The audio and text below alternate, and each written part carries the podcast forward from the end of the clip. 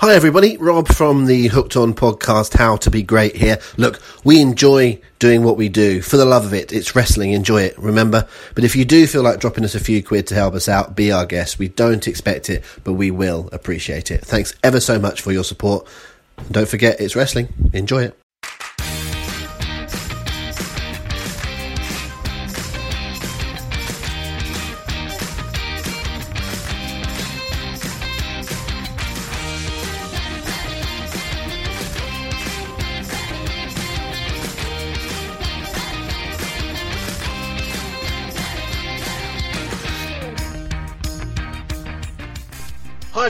Welcome back to the How to Be Great podcast. It's terrific to be with you once again. I'm Rob McNichol, and joining me, as ever, is my old pal, showbiz Paul Benson. How you doing, Paul? Hello, mate, and hello, everybody. It's good to be back. It feels like it's been a while, actually. It really has. It's been a couple of weeks since we've recorded one of these. We're a little bit late in the week doing so, and I missed the quiz on Sunday. The first quiz I've missed. I think I, I think you, You did. A, did. I, I think you did two without me at the very start of lockdown. But once once you uh, once you got me on and we got into a rhythm, I haven't missed one until this week. But it was just a. I've been very very busy. I know you have as well. This is about the only day over the last three weeks where we've we've had the same day off essentially, or the same time to uh, to breathe. So anyway, people don't want to hear about yours and my diary, but I'm sure they want to know how we're doing. So how you been, mate? Are you good? I'm good, mate. No, I've had a really good week. Um, it's been, you know, as the world burns around us, we just carry on with our own little endeavours, don't we? And see, make sure we get out the other side of it. And on that score, it's been it's been a really pleasing week. The day job's going well. Family's happy enough.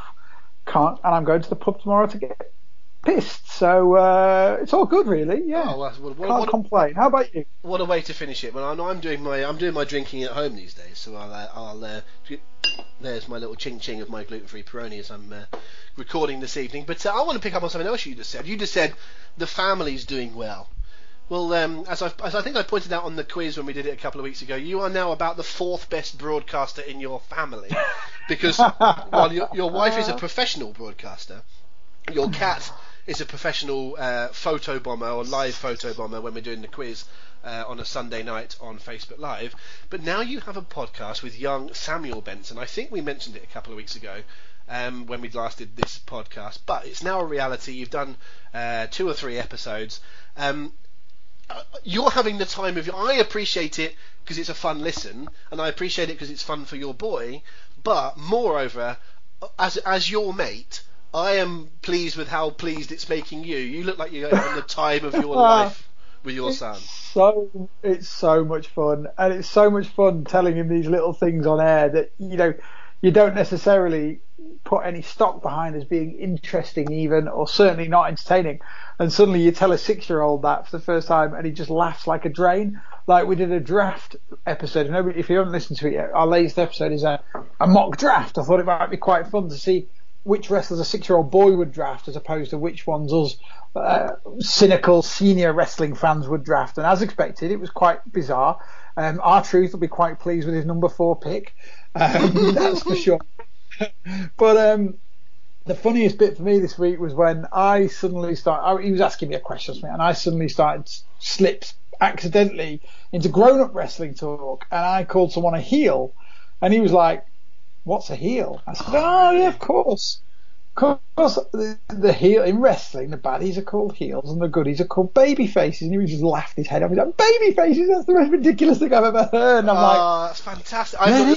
I will confess. I will It confess to having not listened to that episode yet, so that's why it's it's a first for me. But oh, that's absolutely superb. If you don't know what we're talking about, by the way, very quickly we should explain. There's a new podcast on our Yes. on Wrestling Network, which is called How Kids Talk. And it is essential. I have been bugging Paul for, to do this for ages, right? And I think he thinks I've been joking. And it's only a couple of months ago where I went, mate, I'm being serious. Do a podcast which is just you and Samuel talking about wrestling.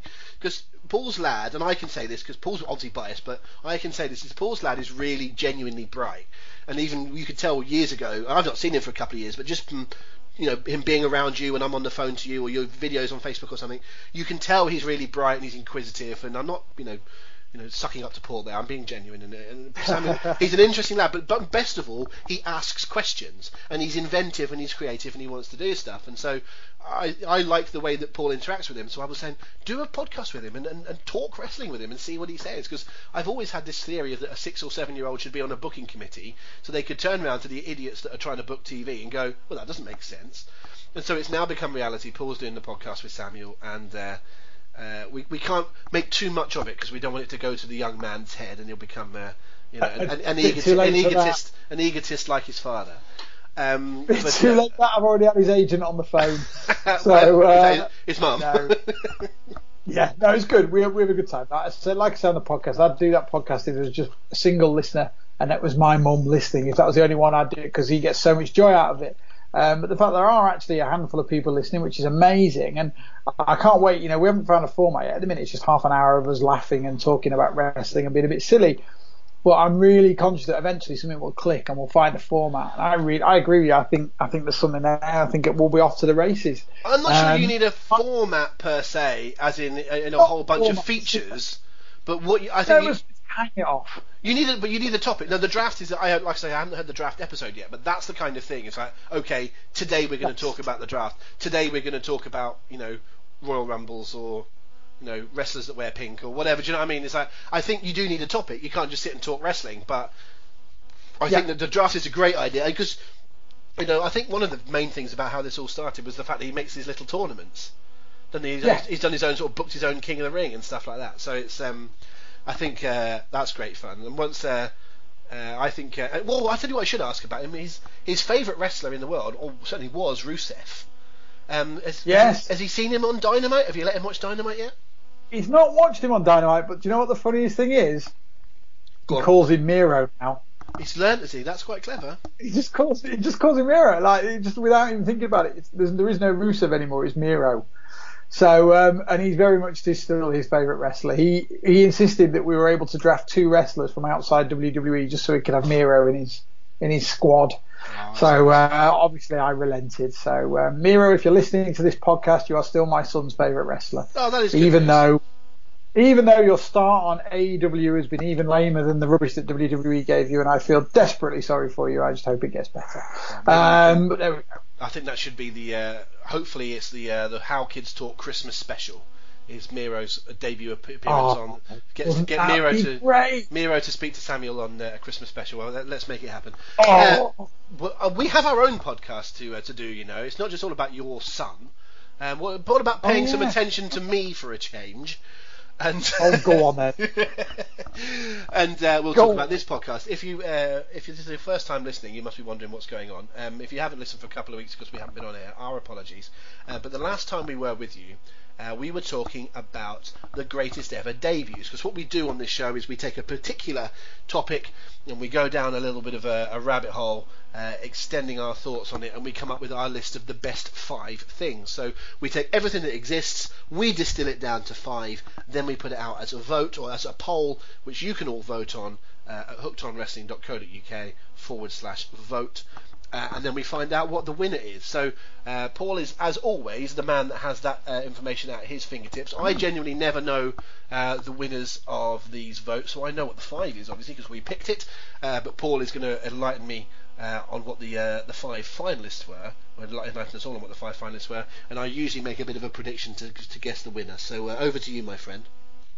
Okay, so in alphabetical order of what we put out, it's a very, very strong field if you remember last time, but in alphabetical order we have uh, Chris Jericho making his WWE debut, Kane making his WWE debut in 97, uh, Jerry Lawler's debut in ECW, the Nexus's debut, and Scott Hall arriving in WCW. That was our five. Oh, that is a great list. It's how do you pick? How do you pick? I mean, I, I, I genuinely could give you four. I mean, we loved putting Jerry Lawler on. It was one of those ones. I think I kind of talked you into it a little bit on the podcast, um, and you know, in, in, a, in a good way. Uh, but I, I think that is clearly number five of the five, um, in my mind. I think if it was me voting, I think I would probably just about say Kane for the one that I enjoyed the most. Um, if I was talking about historical significance, I think I would probably say Scott Hall because of what that led to. But I Yep. think people will have voted for Jericho. A because Jericho is popular. B because he was very topical over the last couple of weeks um, for it being the uh, the 30th anniversary of Jericho. Uh, and as much as anything, it's just I think it's the go-to one. I think when you think about them, if you would if we were doing a quick fire round, if it was Family Fortunes and you've only got a few seconds on it, and someone said, you know, what's the greatest WWE debut? I think you'd go uh, Chris Jericho. I think that's the one that you'd go to quickly. So I think that's the one that would have won. Okay, well, we're just over 200 votes in total this time, which is a really strong number.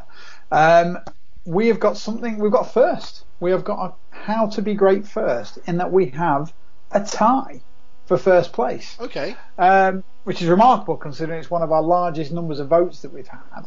Um, and it means we've, we've had a dead heat at number one. So um, starting in fifth place, and, and actually some way back in fifth place as it happens, is Chris Jericho in WWE. You're not for real. Yep, dead last and by a long way. It got Wow. about four four percent. That shows what I know about people. Wow. I mean, listen, I'm Yep. not saying it was my number one, but I thought that's what people would vote as number one. That's extraordinary.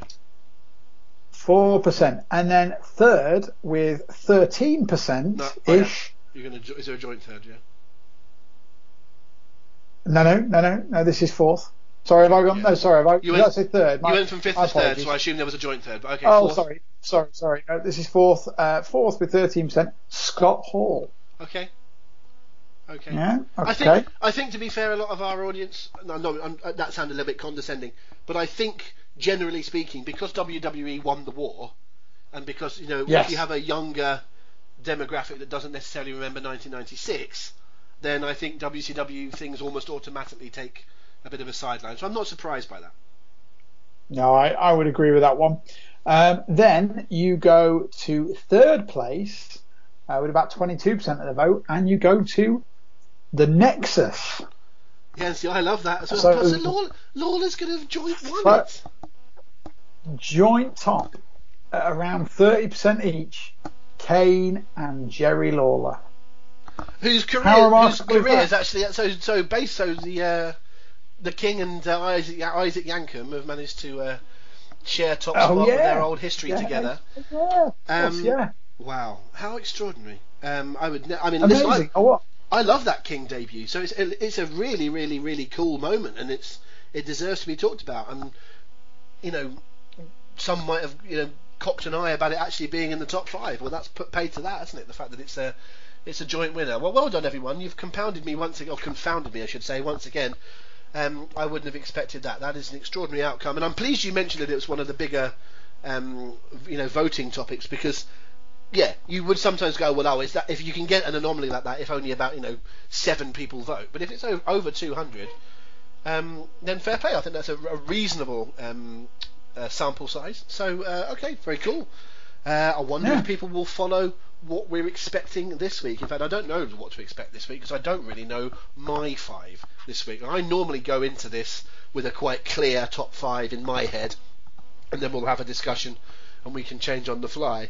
This is one of these weeks where I've probably got two or three that I want to push for, but other than that, I can be talked up and uh, talked around. So let's see how we go. Today's topic is, and it's actually quite a broad one for us. Normally we go a bit more specific and a bit more left field. This is a little as about as mainstream as we're going to get with one of our choices. Uh, we are asking what is the greatest ever gimmick match. We don't mean a particular individual match that happened. We mean the the topic, the the broader uh, sense of the word. So, what is the greatest gimmick match? Before we get into it, Paul, I think we need to uh, set a couple of parameters, don't we? We do indeed. Go, uh, do you want to go ahead and just explain what we need to just uh, clarify before we get going? Well, yes, we do. So obviously, you know, you look at the gimmick matches and stipulation match and whatnot in wrestling, and there are hundreds and hundreds of variations, many of which just sort of variants on a theme. So you'll find that as we go on, we group a few together. For instance, you know, we're not going to make a distinction between no holds barred, street fight, Chi Town street fight, extreme Yeah. rules, Hardcore match. whatever yeah. else. It's all yeah, it's all in the same boat. They're they're going to be treat, uh, treated as one. Stipulation matches are also going to not going to be included. So so we've come up with a general rule. Essentially a gimmick match is something that affects the actual match itself. A stipulation match is not a gimmick match; it's just a stipulation or a consequence of what happens in that match. So, for instance, if the match is loser, leave, loser leaves town or loser wears a dress or loser eats dog food or whatever else. Yeah, or you lose your, you lose your mask or it's a hair versus hair match. Yeah, or, yeah. yeah. That that is no different to having sort of a match for the Intercontinental title. It's just a consequence, like the changeover of the belts would be if, Yeah. if the champion loses. So to us, that's not that isn't a gimmick match. And again, we won't be discussing those. Um, the other big one now, to let a little light into our um, thought process here, we sat. We don't often talk Turkey before the show starts, but we did discuss this, and we are to cut to the chase. We are omitting the Royal Rumble Yeah. um, from this discussion. Now, Rob and I just sat there for a while and said, "How can we frame this?" We didn't. We didn't want the Royal Rumble in. We don't think it feels like a fair competition. It would feel like quite the same as everything else. It sits kind of on its own as more than a gimmick match almost. Um, so we tried, quite frankly, we tried to come up with a really logical justification for not including it, but yet still including some of the other ones of, of its ilk. And frankly, we couldn't think of one. So really, we're just trusting. You know, we've got enough trust in you, our listeners, to, to know that we're, you know, we don't just do things because we choose them. Our gut feeling says no Royal Rumble, so hopefully you'll just allow us that indulgence and go along with it. So we're not including the Royal Rumble in this. Well, I would tend to say it as a. It's, it's. I would.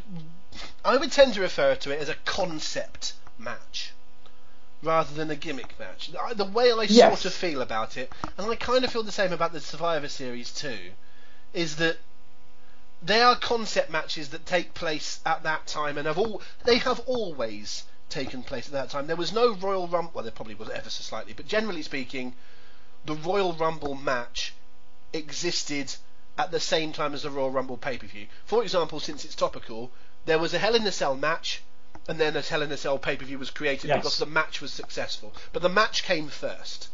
And so to me, if the match came first before the pay per view, then I think it's eligible for the list. To that point, and we'll get to it later, I think that the Elimination Chamber is okay for us to talk about because that was Agreed. a match that they came up with, and then after a while it became the pay per view. Whereas I would say that Yeah. Rumble and the Survivor Series are concept matches which are going to take place, and you know people get put into it, as opposed to the other matches where the Elimination Chamber might be the small exception. But to me, if it was Rob McNichol versus Paul Benson, and it was going to happen one on one at the upcoming pay per view, and then the GM came out, Teddy Long or whoever comes out and says, "Okay, players, this match is now a cage match, a tables match, a ladder match, an Iron Man match, a whatever match, right? I think if someone is able to come out and make that, that change, that's a gimmick match. But I think if they say they wouldn't go, Paul Benson versus Rob McNichol is now going to take place as numbers 19 and 20 in the Royal Rumble. Like, just wouldn't happen. Yeah. Because the Rumble's its own concept. Or they're, they're going to have their own teams at Survivor Series or whatever. It, just, it doesn't quite. Or, they, or indeed they're going to be against each other in round one of King of the Ring. You might even suggest that King of the Ring is its, Yeah. is its own gimmick. Um, or I think someone did, might have suggested on the Facebook page might have suggested Lethal Lottery um, as being a gimmick. And it's like, well, it, again, to me, that's a concept. You know, the, the drawing out Yes. of the teams is the is the concept. The gimmick um, is, you know, it's just a tag match, uh, and obviously with a battle royal at the end. So I think we can say that battle royal slash Royal Rumble slash um, Survivor Series is going to take a back seat. But that's if you don't agree with it, quite frankly, it's our podcast and we can do as you wish. But we did we did want There to, we go. but we did want to come up with something logical and a, a proper way of doing it because it, it just it just feels right, doesn't it? I think so. And I just think, and I'm sure many will agree with us, and some won't. But I just think, like like you say, it's a gut feeling thing, and and that's that really. I also think there's an element of competitiveness, which is that I think if we did the Royal Rumble, I think that we would both suggest it's our favourite, and I think most people would suggest it's their favourite, and it would just win. Um, and there Yeah. are there are certain topics that we don't do on this podcast because it's a bit obvious. Like if we did who's the greatest announcer of all time, we could spend a long time debating who gets into the five out of Vince McMahon and Joey Styles and Gorilla Monsoon and Tony Schiavone and Mike Tenay and whatever. But ultimately, we're going to go Jim Ross is number one, right? You go, yeah. And then we'll have the vote, and JR will get 97% of the votes, and it's a waste of Yes. time. Now we we can have an entertained, but no one's really entertained by who are numbers two to five. Um, so I think it's if it's a very, I mean, some someone is li- is listening to this going, no, Gordon Solie was better, Vince McMahon was better, or whatever, and it's like, okay, fine. But generally speaking, JR is absolutely going to piss that contest, and so there's no point, you know, really getting into it any deeper than that. And there are other topics that are similar to that as well, where the winner is obvious. Um, you know, so it's not necessarily something that we'll be going into. But I think this one is a bit different, and I also think we've done enough setting up, and we want to get into the nitty gritty because I have a lot of matches Yes, on my do. on my list. Admittedly, and I'll say this right out front, I'm not a big gimmick match guy. Um, Hmm, no. partly because the the gimmick match, the concept of the gimmick match, has become, you know, less important over the last say 20 years, as it's been thrown out as a way of getting a quick 150,000 people uh, to watch your show live, as opposed to it making any sense. And secondly, I think there are a lot of gimmick matches which I don't think make a lot of sense. And I don't think they are, you know, within the, the proper world of pro wrestling, or the, you know, not in my idea of it anyway. So, um, you're going to find that quite a lot of my uh, approach to this is a bit negative, um, which I don't like to be because it's not our way of being on uh, on Hooked on Wrestling. But we will get to our five because there are enough that I do like that we can get there. I've done a lot of talking so far to set this up, so I'm going to let you start. Paul, lead us off. Pick one that you think is worthy, not just of having chat, a chat about, but you think is worthy of getting in to the top five. Worthy of the five, right? Okay, well let's start with a really, um, a really strong contender then. Um, let's start with ah, hell. Let's go. Let's let's go elimination chamber. Okay. mentioned it earlier. Let's go elimination chamber. That's a good start. So, you know, very briefly, you know, the elimination chamber, as you mentioned, has got its own pay per view now. But once upon a time, that wasn't the case. Um, its first uh, outing was at the 2002 Survivor Series. Um, let me see if I can remember the list of the competitors in that match. It was Shawn Michaels, Triple H, Booker T, Kane, RVD, Chris Jericho. Have I missed any? I don't think so. That I think six, I've got them all. six, was it? Did you say Triple H? I think Yeah. yeah. I did, yeah, I did. So um, obviously, famously, that was the uh, the Shawn Michaels win when he was dressed in those hideous brownie coloured tights with his page boy haircut. Um, I bet he regrets that now. Um, so in Elimination Chamber, it's it was a fudge, wasn't it? It was a you know at the time it was kind of a mashup of a bit of War Games, bit of Royal Rumble, bit of Hell in a Cell, but it really worked, did it not? It, it certainly did, and I think there's two things to talk about um, specifically with the Elimination Chamber, and it does count for all of these other matches, but I think it's important with the Elimination Chamber to, to make the distinction. I'll come to the second part in a second. First of all, the concept I think is really sound. Um, the idea of there being not 30 guy again is I think a big distinction of you're never going to decide that we're going to have a 30 person uh, match for the world championship and oh I tell you what let's make it a Royal Rumble but it is plausible Yeah. that you could have a six way match and then go I tell you what we'll do we'll make it in the chamber so, they, so it passes that test for me um, Yes. I, I think it has the intrigue of the countdowns and who's going to be next. It is still plausible that someone plausible enough that someone could start and still survive and win it. The Rumble they've pushed that to the extreme over the years because of rather too many people winning from a an early position because it's not really that plausible that you would start that early and actually win it. Um, but the Elimination Chamber it's unlikely, but it's still plausible.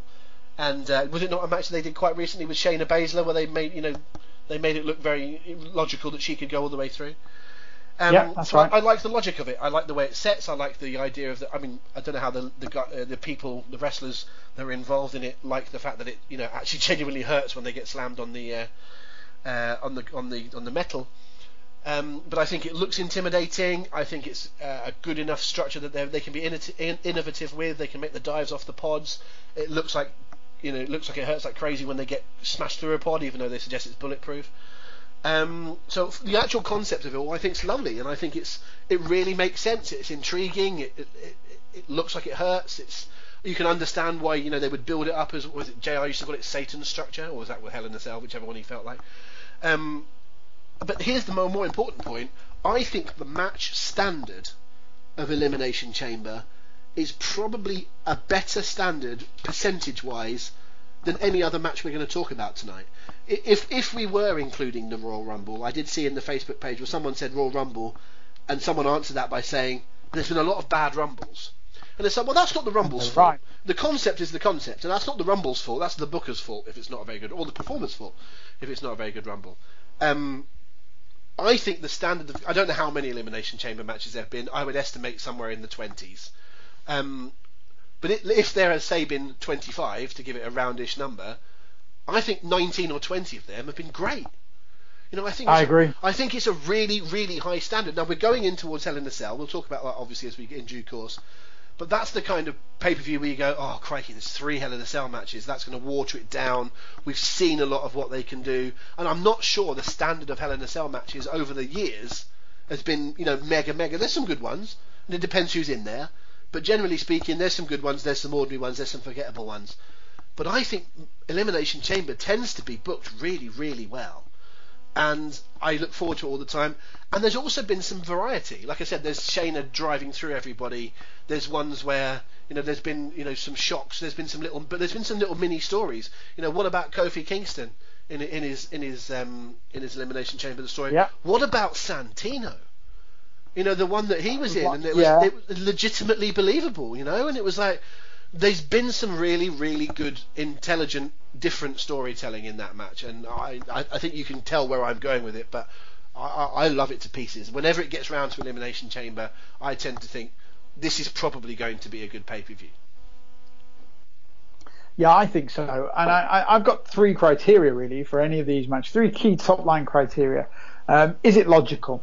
So, you know, there'll be a number of matches we talk about on this that, that don't pass that test. This absolutely does. Like, the, the concept makes complete sense. Um, it disadvantages some, you know, the early guys, but not enough to make it so, so ludicrous, like you mentioned the Royal Rumble can, can be. Is it entertaining? As you've just covered, yes, absolutely. You know, it, it kind of it marries those. The best bits of the Royal Rumble is the intrigue about who's coming in next. All right, we don't get things like the mystery competitors and whatnot. Um, but other than that, it's got that intrigue about the entry order and whatever else. Is it entertaining? Usually, yeah. You know, there's enough guys in there to, to keep the action up, and it's a great a great stage for them as well. There's a lot you can do, as you've said in the uh, elimination chamber. And does it fit the storyline? Yes, more often than not, it does. You know, there's there's usually there's usually a good reason to have an elimination chamber match. If there isn't, just the top five top five contenders and the champion, isn't it, or, or whatever else. But I think certainly, especially in the early days, they did a really good job of making those fit logically into the storyline. Um, so I'm a big I'm a big big fan of the elimination chamber match. I think my favourite one of all um, is probably uh, the one that John Cena won before Edge cashed in his money in the bank. I just I really enjoyed the stories they told in that match. I really enjoyed you know Carlito and Chris Masters teaming up and then them imploding and Cena overcoming and Kurt Angle being shockingly eliminated. I thought that was a really strong match. Um, one of my favourites ever actually. So yeah, I'm I'm fairly confident this will be on our final five. I think it would be on mine. I think it would be on mine. So I think it's gonna it's gonna take its place. What we tend to do, again, if you're new to this podcast, what we tend to do is uh, we consider that everything we're talking about is the long list. The there is a bit of a medium list, which is all the ones that we put we feel put be put forward for the five, and then there is the short list, which is the five. Uh, that we come down to, and we often said that there's something that goes in as a bit of a placeholder that we're fairly certain that would go into the five, unless we can come up with five things that are better. So I would suggest that we'll say uh, that this goes in, you know, in at the moment it is sitting in the top five unless we can come up with five things that we would uh, bump it off with. Um, so yeah, I'm I'm happy with that, and I think because it's talked about in a similar sort of vein, uh, and uh, because it is very topical, I think we ought to go to Hell in a Cell next. Um, Okay. it is one of the matches that are relatively new uh, in this topic, because a lot of the ones that we're going to come to are, at the very least, dating back to the, uh, you know, I, well, sorry, this is this is at the start of the Attitude Era, but it's um, you know, there are lots of matches that have been around, you know, almost since day dot in, in wrestling, and this is one of the slightly newer ones, um, really, when it comes to it, uh, as indeed is the Chamber. Hell in a Cell obviously starts with something we talked about earlier on. We talked about the debut of Kane. That's your first ever Hell in a Cell match. Um, the most talked about Hell in a Cell match is obviously Mick Foley coming off the top of the cell. Um, Sure. there's lots and lots of points in history where you can go back and refer to sell things.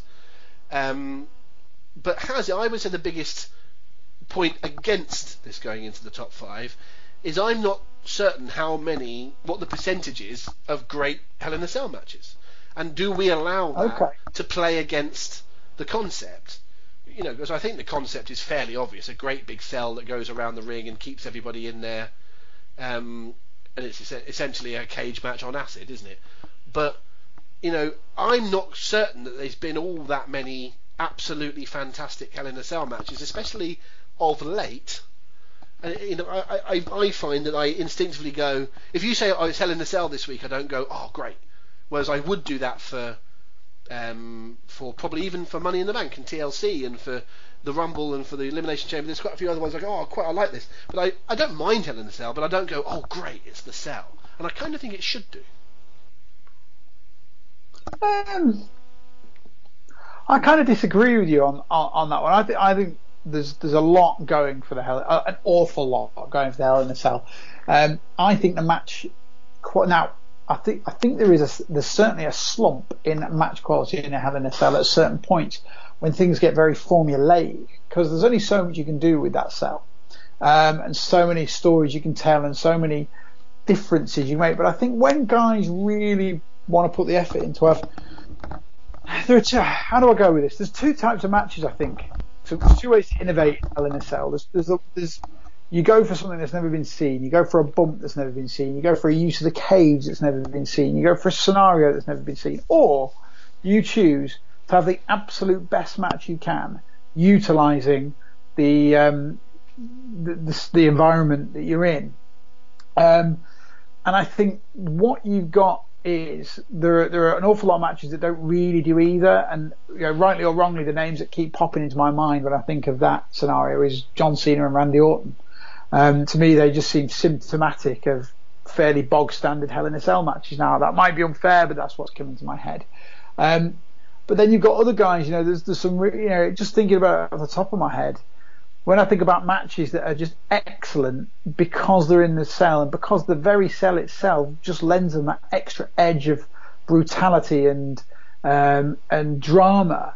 Yeah, I'd look at matches like Triple H against Chris Jericho in 2002. I'd look at, I think it was 2017 where you had the New Day against uh, the Usos in what was, to my mind, an absolutely phenomenal match and the in-ring highlight for both of those two teams.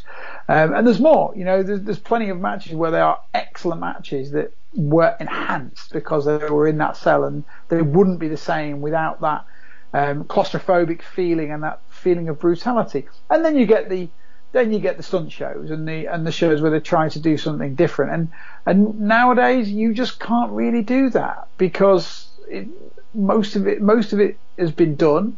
Um, and if it hasn't, it maybe feels quite contrived. Let's put it this way: you mentioned Foley against, uh, well, Mankind against the Undertaker earlier, and how do you top that? Like, how do you top that match in terms of spectacle and use of the cage and and and just out and out stunts and and lunacy? You, you, there's not really a way of doing it. Um, I don't want to see retreads of that. I want to see excellent matches that really feel like I keep using the word brutal, but that's what I want to say. I want to see. I want to see genuine, genuine heat inside the cage between the competitors. And I think more than any other match in WWE, Hell in a Cell gives you that, and still gives you that with the right competitors in the right scenario. Yeah, I think I think I agree. I think I think what I was saying before was really more um, not quite devil's advocate um, since we're in hell, um, but I, I think more the the fact that I, I think it actually could be more than it is. Do you know what I mean? I think the fact is that um, I agree. I- I, think that possibly by having too many matches of the type, possibly by having uh, the wrong competitors, possibly from the competitors not doing the job. I don't know what it is, but I just don't. I don't get you know amps up for Hell in a Cell matches anymore, especially when there's three on the same night. Excuse me, but I do think that the actual concept itself, which really is what we should be talking about, um, is you know it's outstanding. You know the cage match has worked for many years. We'll come on to that in due course, but when you you re- I, I, spoiler alert, I'm not a fan of a cage match because I think it's restrictive to the wrestler. And a lot of the time, there's a, you know, you've got two wrestlers in the middle of the ring that are good at what they do, and you stick a cage around the outside, and it's like, well, then you're just limited what they can do. They can't go outside. They can't, you know, do good delaying heel tactics. They can't, you know, do various different things. Whereas when you add the cell in, they can go outside. They can change the dynamic. They can use the structure so much better. Yeah. Um, and I also think it was a huge mistake to abuse the cell early in its lifespan. You know, if you go through the first two Yes. cell matches, the first two pay-per-view cell matches, and I think I include a couple of the matches that happened on Raw as well, is they got out of it. So the the whole Yeah. concept of the cell is that you can't escape this, you know, structure, and they always did. You know, they actually don't very often anymore, but they always found a way out. You know, all the cell matches that you know, Kane got in from the outside. It's supposed to protect anyone coming in. Kane ripped the door off. It's supposed to protect anyone getting outside. Foley came off the top of the cell because he started by going up there. Then against Triple H, there was a break in it and he got outside. I think there was another one, wasn't there, where they attacked a referee and got outside. Oh, in fact, they got outside before Kane, didn't they? Because Shawn Michaels went round the side and fell off the side. So that happened Yeah. twice on that night. Um, It was the cameraman. It, was, the cameraman. And so, you know, quite clever, but that's the kind of thing you do after eight of the matches, not on the first one. And so I think from the very start. thinking about it, if you were a cameraman, would you volunteer ever to um, work a Shawn Michaels Undertaker match? Yeah, They no, were they were not safe. They weren't safe, were they? And they uh, they didn't always. Uh, they didn't. They weren't always in the right place as well. Like if you go to WrestleMania 25, but uh, Right. um, listen, it, it, the, the, the the concept itself, when you actually come down to it, is that again the idea of just having putting any old person into a Hell in a Cell match doesn't really work. To be fair to WWE, although I think they do do them too often, and I'm not crazy about the idea of having a pay per view which is just for it. I think they're relatively good at having the right sort of matches in there. As in, if you look at just the ones that are coming up, you know, this coming week, or when is it? Is it Sunday or is it the week after? Um, Week after. but this week after. But when it comes up, you've got three matches that are in there, I believe, as the last time I checked, which are all, all you can. I think they all are relatively justified in terms of the way that they've been built and they've had matches before, and it's you know it's, it's last you know. I don't think there should be more than one. But if you know any one of the ones that are in it, I think on. you can justify. That you can, what's, sorry, well, I've got something wrong. No, no, I said bang on. Oh, I sorry. I thought you said hang. I thought you said hang on. You were correcting me. No, I no, no. Yeah, You think carry on. No, I, I agree. I agree. I think when any gimmick match, whether it be, you know, I've got no real problem. I think people do generally don't like the fact that like something like Hell in a Cell or TLC has got a set point in a calendar, and I totally get that point because it should be an really should be an organic um, feud ender that happens when it should ha- when it needs to happen. But you know, we understand the way things work, and if they want to do a pay per view, fine. Um, they can match, make the storyline match it. But having, like you say, having whether it's a Royal Rumble match or a Hell in a Cell match or a TLC match, any type of match, you do not ever have more than one on a pay per view ever. Period. Um, and we've got three this week coming up, and that is just way too, way, way too. It's too, too many. It'll, and it and it ruins them all. It dilutes them all because they're not special.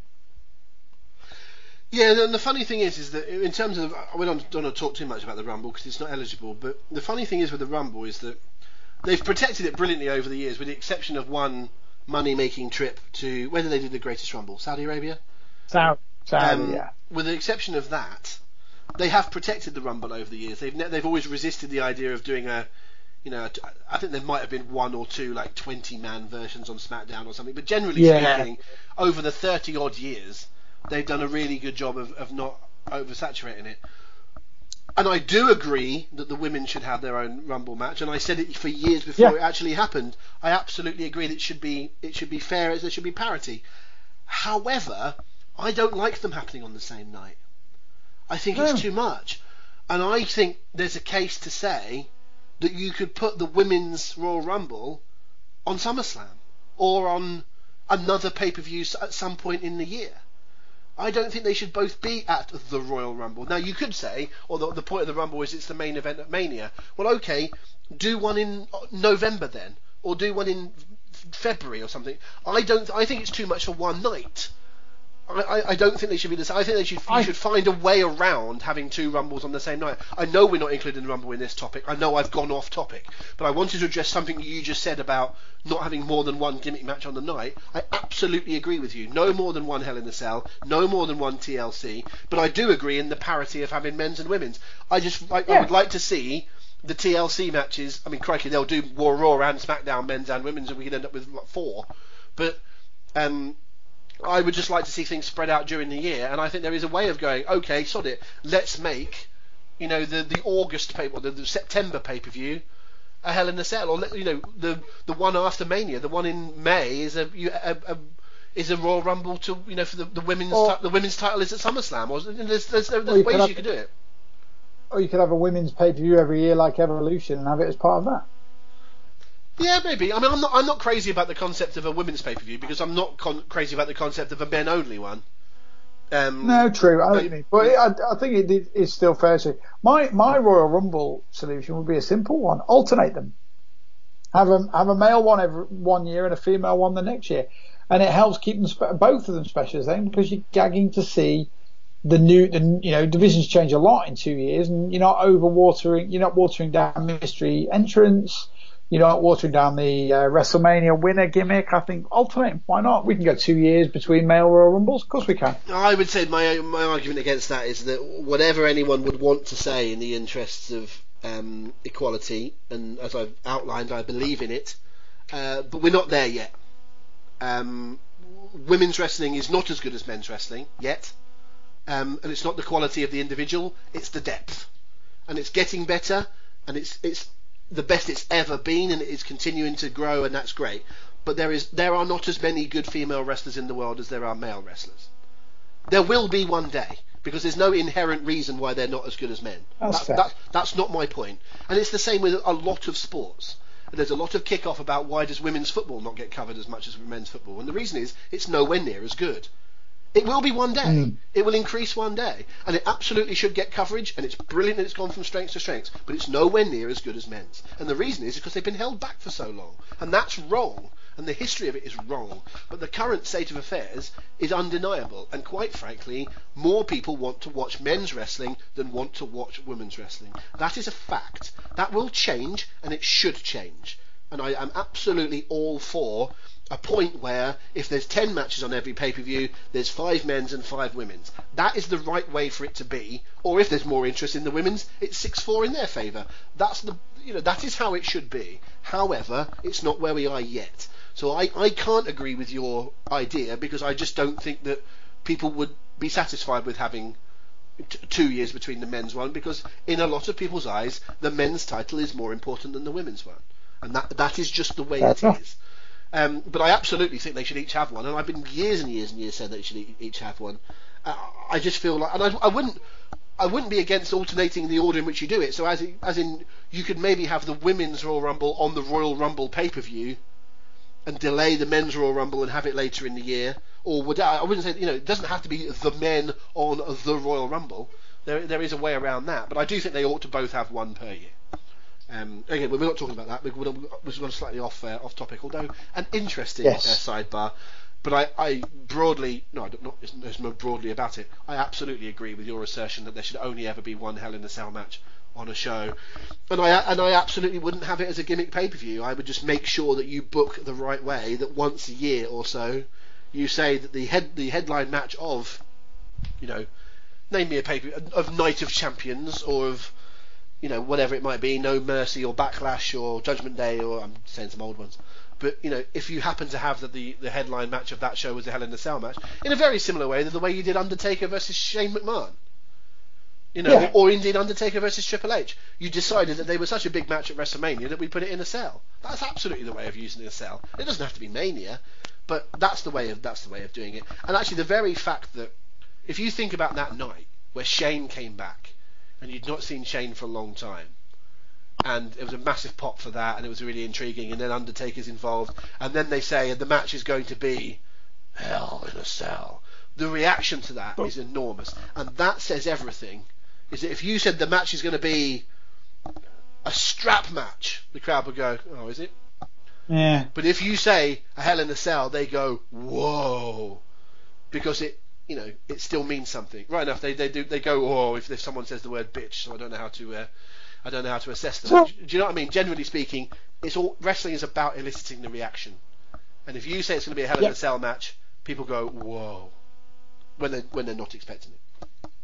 Yeah, I agree. I think uh, uh, for me this is a no-brainer on the list, but we'll see how we get on. Yeah, I think so as well. I think so as well. I'm I'm happy with them, with those two. Uh, go on, you'll go again. Pick us pick us another one. Blimey, I'm going again, am I right? Okay, let's have a look. So I've got my list here. Let's go for something a bit on the other end of the scale. So we, we like to burn through a few of these, don't we? Sometimes, don't we? So let's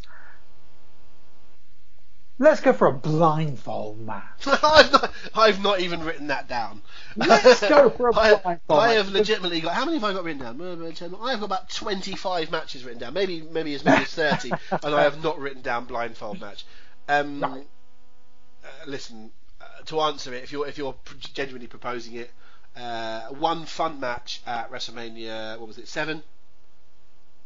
Uh, Rick- yes. Rick, Rick Martel and, and Jake Roberts. Fun, daft, silly, enjoyable. Uh, I, I don't want to see what, what more than one every 20 years. Look, I'm not obviously proposing it gets anywhere near the five, but what what I am saying is that it's it's a match. It's very easy when you say blindfold match. People just roll their eyes straight away, forgetting that a there haven't been many, and b they've actually been very fun when they do come out. They're not serious. They're comedy for the most part, which was a bit of an odd way to end a quite serious feud between Jake Roberts and Rick Martel. But that's by the by. They're a fair, they're a comedy match, and there's absolutely nothing wrong with that. I remember one um, from the early 2000s, and I hope I've got the combatants right now, but I'm pretty sure it was D'Lo Brown and William Regal.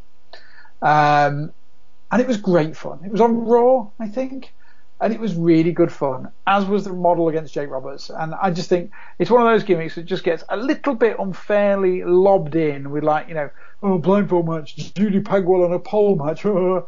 It's better than that. It's a comedy match, but it's a very good comedy match. And the audience interaction is like unlike anything they have in any other match. It's a totally different type of um, audience participation, and I think it should be commended for that. So um, call it call it a strong recommendation, but not even close to an endorsement for the top five.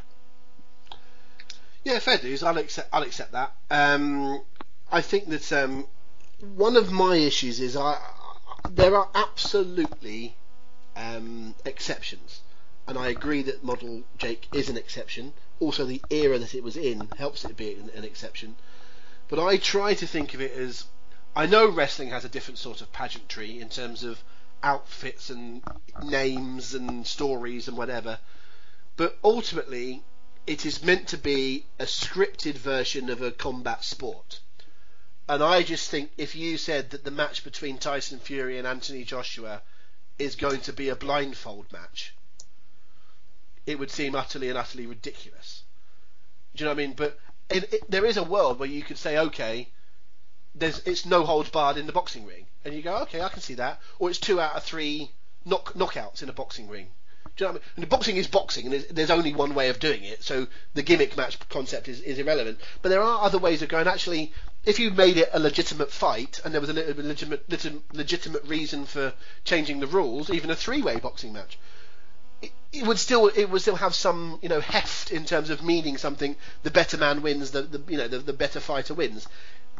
Putting him in a blindfold ta- takes it from being a combat sport grudge match to a uh, taskmaster you know final task on the on the stage. Do you know what I mean? In terms, it's just something a bit silly on a game show rather than a a, sta- a stand-up wrestling fight.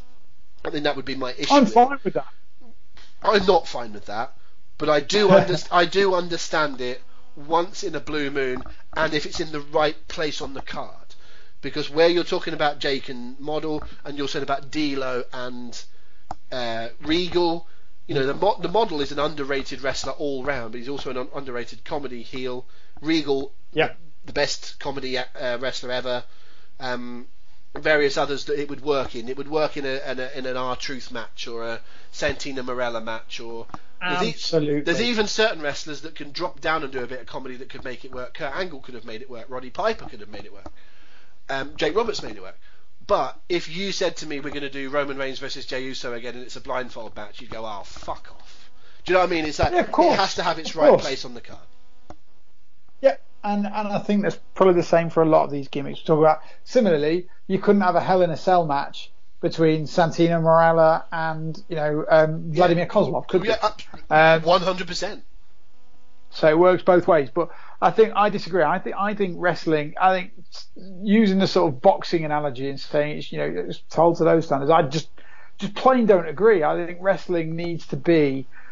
Um, a th- you know they use the term three ring circus a lot, don't you? You hear that mentioned, and uh, a buffet or whatever you want to call it. A variety show is what I prefer to call it. The, you know, you watch the Royal Variety Show; it's a very entertaining performance. There's maybe what twelve or thirteen acts on. You might like seven of them, um, and the other five might not be to your, ta- to your taste. You might like diversity doing the dancing, but you can't stand the guy doing the comedy, or you might like the singer, but you don't like the magic.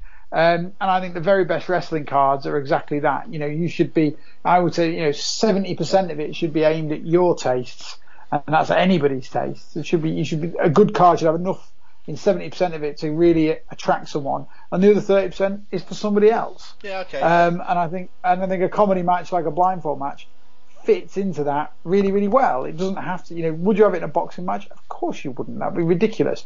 But this is wrestling, not boxing. No, I, I'm not. I'm not saying you would do it one. That's not my rule 100% of the time. But I'm, I am saying if, Right. if you if you believed that wrestling was as, as much of a, a combat sport as boxing is, or if UFC is, or whatever, you know, it's like you want to keep there.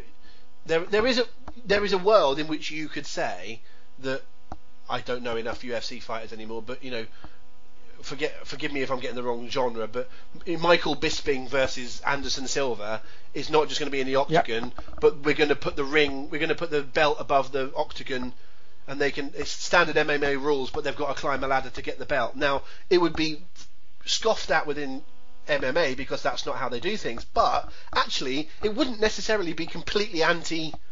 You know, you could still make it entertaining, and it would still be a combat fight between the two men. Is what I'm saying. Um, Yeah. They're not going to ever do that, but that's my point. Is not what they would do, but what they could do in another world, in in the narrative that you're telling within wrestling is what is, is kind of what I'm saying with that. Um, yeah, so I, I we, we, again we've done maybe a little bit too much on um, on something that's a little I bit in, have. insignificance. Um, do you want? Shall we try and get through a few quickly here? Then, shall we? Should we all give? Should we both give a couple that we know ought to be talked about, but we're not very fond of, and we're we're not going to put forward? Let's do it. I would say that first of all, I mean, li- li- I have literally written down almost as many gimmick matches as I could possibly think of, so I'm I'm not advocating any or many of these, um, but three or four that I particularly don't care for, um, again because I don't understand their relevance to may the best person win. Um, I don't like. Um, I've put I've called them strip matches. Um, so that Ugh, is, yeah. and I don't just mean I'm not just doing the kind of misogyny of bra and panties matches. Tuxedo. But I'm also talking tuxedo matches and any type of match where the op- you know the the idea is to you know ch- take the garments off your opponent. Idiocy. Um, I don't like uh, I don't like flag matches. Um, you know, Oh, that- yeah, yeah. that stick that's paintball. You know, trying to get your opposition's flag, not wrestling. Um, you know, trying to get hold of something. I don't like them. Uh, the scaffold match is an old gimmick which we've hardly ever seen before, which is just ridiculous and never is never any good. Um, in the old No. days, it was a blow off, but in real in reality, it was never ever a good match. Um, and the the last of these, which are, I'm, I'm kind of playing it safe for these ones you're you're going to disagree with, as you're going to agree with me. Um, the last one is the uh, is the nature of the ambulance match, or, or something similar to that, where you know it's getting. how do you prove that you're better at fighting than someone by getting over a line? Because there have been examples of someone about to, you know, push their opponent over a line, and then the other one sort of almost does a reverse Irish whip and gets them over, and it's like, well, that didn't make you better at fighting than me, did it? You just turned around. Um, Yeah. and I get where they're going with it, but it's. It, I've always felt that any. I mean, there are versions of the ambulance match as well, a hearse match, or a, I think there have been others. Um, for, hasn't there been one where you put someone on a forklift or something like that? And there's all sorts of different ones, but um, I, I can't stand those. Those those are ones that quite quite quickly to me came to me as being these are matches I don't like, Um, and I, Well, I think- I, I don't see a case for them at all. I think the line match that you're talking about is when they do the stretcher matches, isn't it? Yeah. Um, and when that, I think when the ambulance matches come into play, they actually have to lob them in the ambulance. Oh well, to, to me it's the same thing. To me it's the same thing. It's it's, it's Yeah, I agree. I agree. I don't. I don't disagree at all. Um, the only ambulance match I can think that has any merit, I remember being interesting and fun, was uh, Braun Strowman against Roman Reigns, actually, um, from I think Great Balls of Fire. Um, that was actually decent, like really decent. And the for once, the gimmick actually played into it and worked. Um, you know, it was the era when Strowman just was tipping over I was going to say vehicles. the, the gimmick. The gimmick being that, that Braun Strowman just moved was Yeah. the world's strongest man Yeah. every week. Yeah. Pretty much, pretty much, but it worked. It got him over, and I think that was, if I remember rightly, that was really the match where I don't think he turned face during that match, but it was the start of that process. Um, I thought it was really good, but by and large, I agree with you. Um, I'd also go as far as to say I would, I would put the likes of casket matches in the same. I wouldn't call them the same because it's you know fundamentally very different. The casket is at ringside, and there have been very many entertaining ones to a degree, but I just don't really like the gimmick that much. Casket buried alive, that sort of thing. I, well, okay, I buried alive. I dislike a lot more than the casket one because I think this is first of all it's boring. Putting mm. someone in a hole and, and putting you know all the dirt on them is boring. Get on with it. I know there's been times when there's been a great big you know earth mover or something to do it, but it's generally boring. Um, I don't mind the casket match in the sense that it was obviously invented for the Undertaker. You know that's Yeah. his gimmick and, and that's part of, of what comes with him. Um, and so I don't mind the fact that it, cause, you know, to actually go, this match is going to be a casket match, and then you can play into the fact that you know, Kamala or Yokozuna or whoever it is is deathly scared of the casket. Uh, and actually, the idea that you can incapacitate your opponent and put them in a casket, how you know, is that any different to them, you know, having a count for ten or getting thrown over the top rope or, you know, whatever? You're still beating your opponent down to the point where they are incapacitated. So I, I don't massively mind it for that. What I don't like about the casket matches is a thing that I don't like about a lot of other gimmick matches is that I don't understand why they're always no holds barred. I don't understand why they're always, you know, without rules. Like, why isn't, why aren't you just, why aren't you the same? Why don't you have the same rules for a casket match as a one-on-one match? If you choke someone for more than ten seconds, you get disqualified. That's just the way it is. Like, wh- why isn't it like that? fair point. Or you allow the choking, you allow the weapons, but you don't allow the outside inter- interference. In a real, again, in a real world with your son booking, he'd say, well, why don't we just make this happen? And that's one of my issues with casket matches is that, well, why doesn't once the once Yokozuna worked out that he could get twelve of his mates to beat the Undertaker up, why doesn't everyone do that?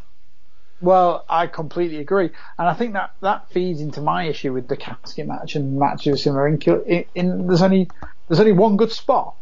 The the good spot in a casket match is when the cas- when the babyface is in the casket, the lid is an inch from being completely closed and the hand goes up, Mm. and you get you know the big hope spot. That's a great spot, but it's been done, and there are no others. There's no really there's not even really any variation of that. Um, you know, if it was Kofi Kingston, you know, doing it in a comedy style, you might, you know, you might have him slap a pancake Yeah. um, between between the top and the bottom of the casket, and that stops it from closing. But it's essentially the same thing.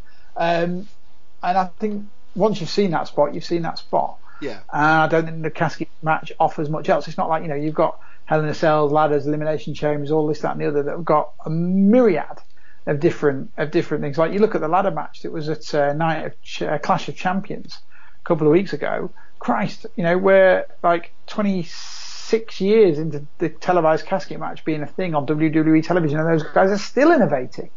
Um, obviously, got three of the greatest wrestlers in the world doing it, but but the point stands. What's the, to innovate on a casket match? We've seen it all, and we saw. In fact, we saw it all by the end of 1994. Um, I would. So, I, to me, it's it's it's a dead duck. I think it's also if you're talking about what what um, constitutes a good, effective gimmick match, not again not the single match but the concept is so you can plug it in almost anywhere. And actually, if for example they said that this coming week at Name Your Pay Per View, it's Bayley versus Sasha Banks in a casket match, you just go, why? Yeah, you're right. You're absolutely right. It's Because a signature. But having It's the Undertaker's match. It's not everyone else's match. It's the Undertaker's match. Having said that, have you seen the news about NXT this week? uh, the fact that I know to you be Halloween follow- Havoc. No, beyond that. So um, I know you don't follow it quite as intently as I do. So it only it was only on their show last night that this was announced. So on the Halloween Havoc special, which is awesome in itself, by the way. Oh, then it's going to be spin, spin the wheel, make the deal. Yes. Yes. Have you seen that? Oh, I read it. I read it on hookedonwrestling.co.uk. Of course, I saw it. Of course you, of course you did. But if you look at the wheel, the match types on the wheel are fantastic. Oh no, I haven't looked Of any course. further. I haven't looked any further than that. Uh, of course you've got the coal miner's glove on there, but there are all these kooky, crappy matches that under any other circumstances, and, and we are going to roll our eyes a lot of them. Some we already have, some we'll come to. But there's all these matches on there that, in the context of Halloween Havoc, and Halloween Havoc has always been a bit kooky, and you can do that there, can't you? You can have these ridiculous gimmicks, and it feeds into it. It's a perfect stage for these for the silliness to come out. Um, and this wheel, I won't spoil it for anybody um, listening, or for you indeed. But you look at the uh, you look at the list of matches on there, and they're all terrible. But you, but it's great that they're all terrible because that's exactly what they should be in this context. So I'm really looking forward to that. I'm really looking forward to it.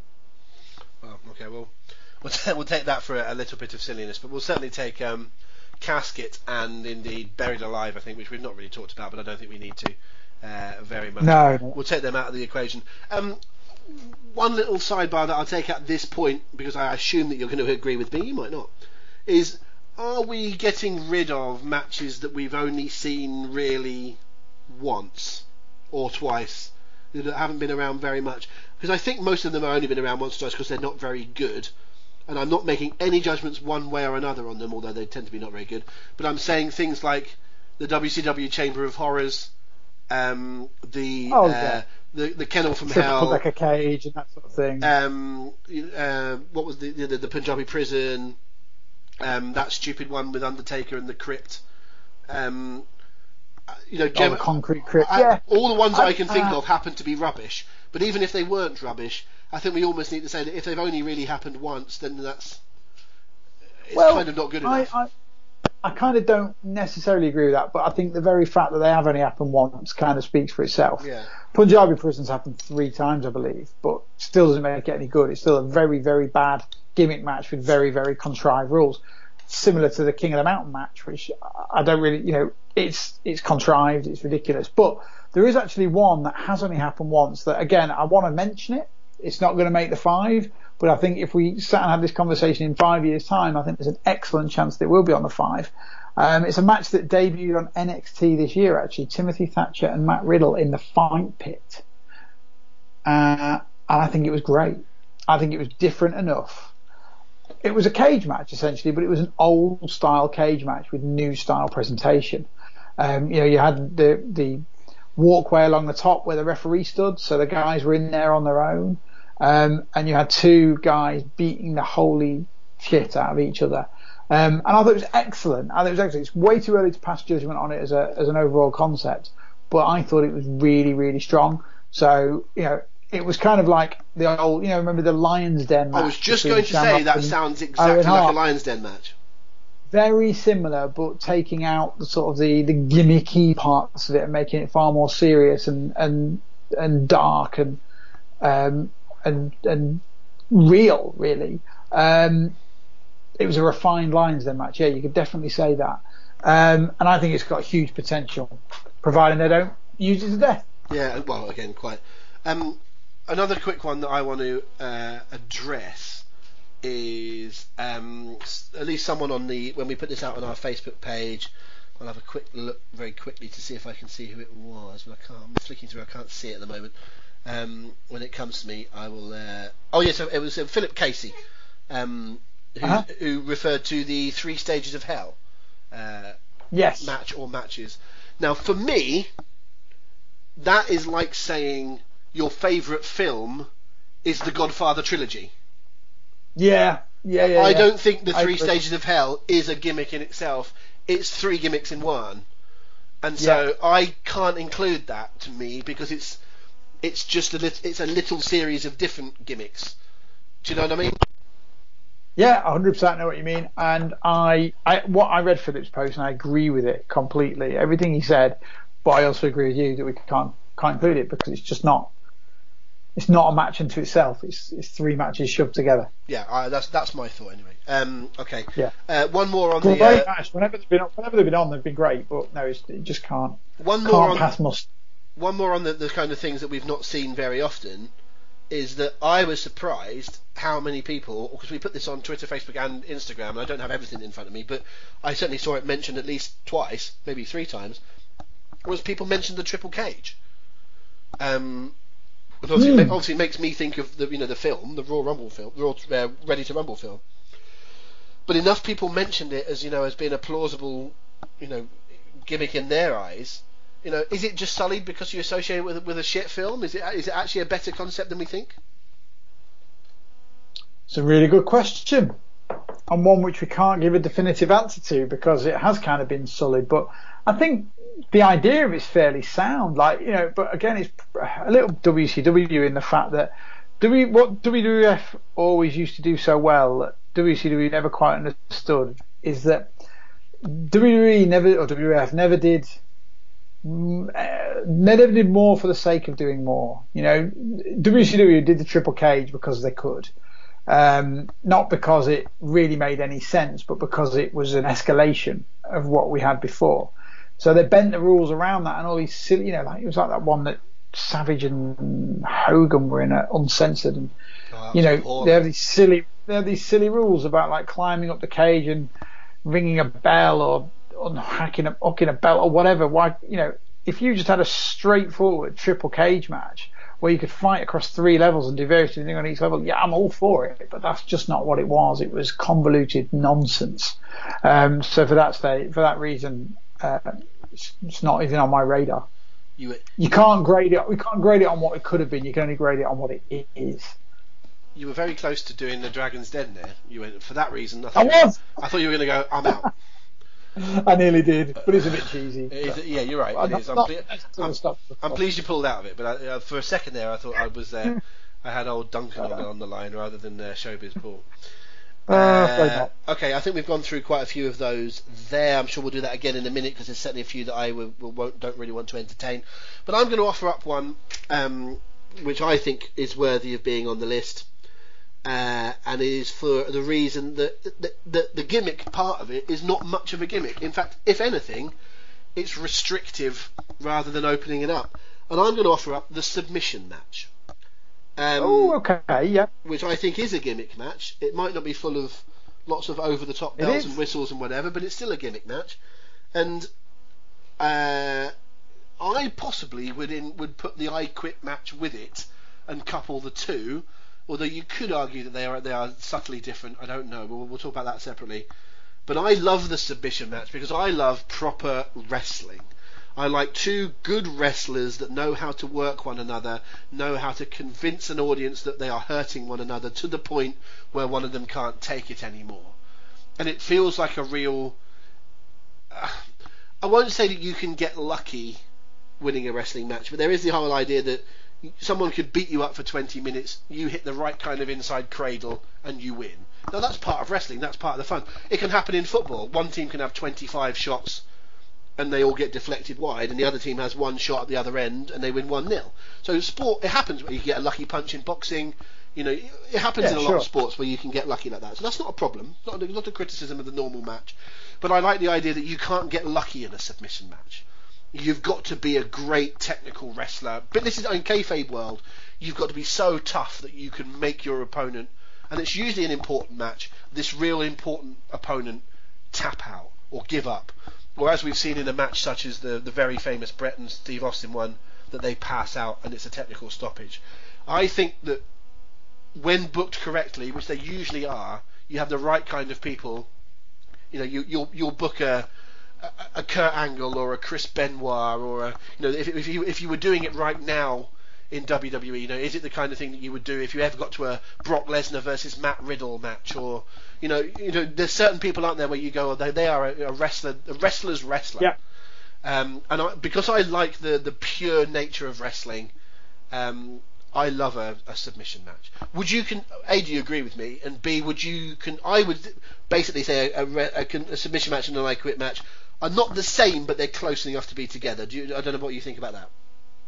Okay, so part A, submission matches, agree with you uh, completely, with the caveat that it's got to be the right guys, obviously. Um, I think that goes for most of these matches, though. I, it totally does, but some more pronounced than others. Like you could not have. Yeah, you're right. You couldn't have Big Show against Kane in a ladder match, and you couldn't have uh, Rey Mysterio against Sin Cara in a submission match, could you?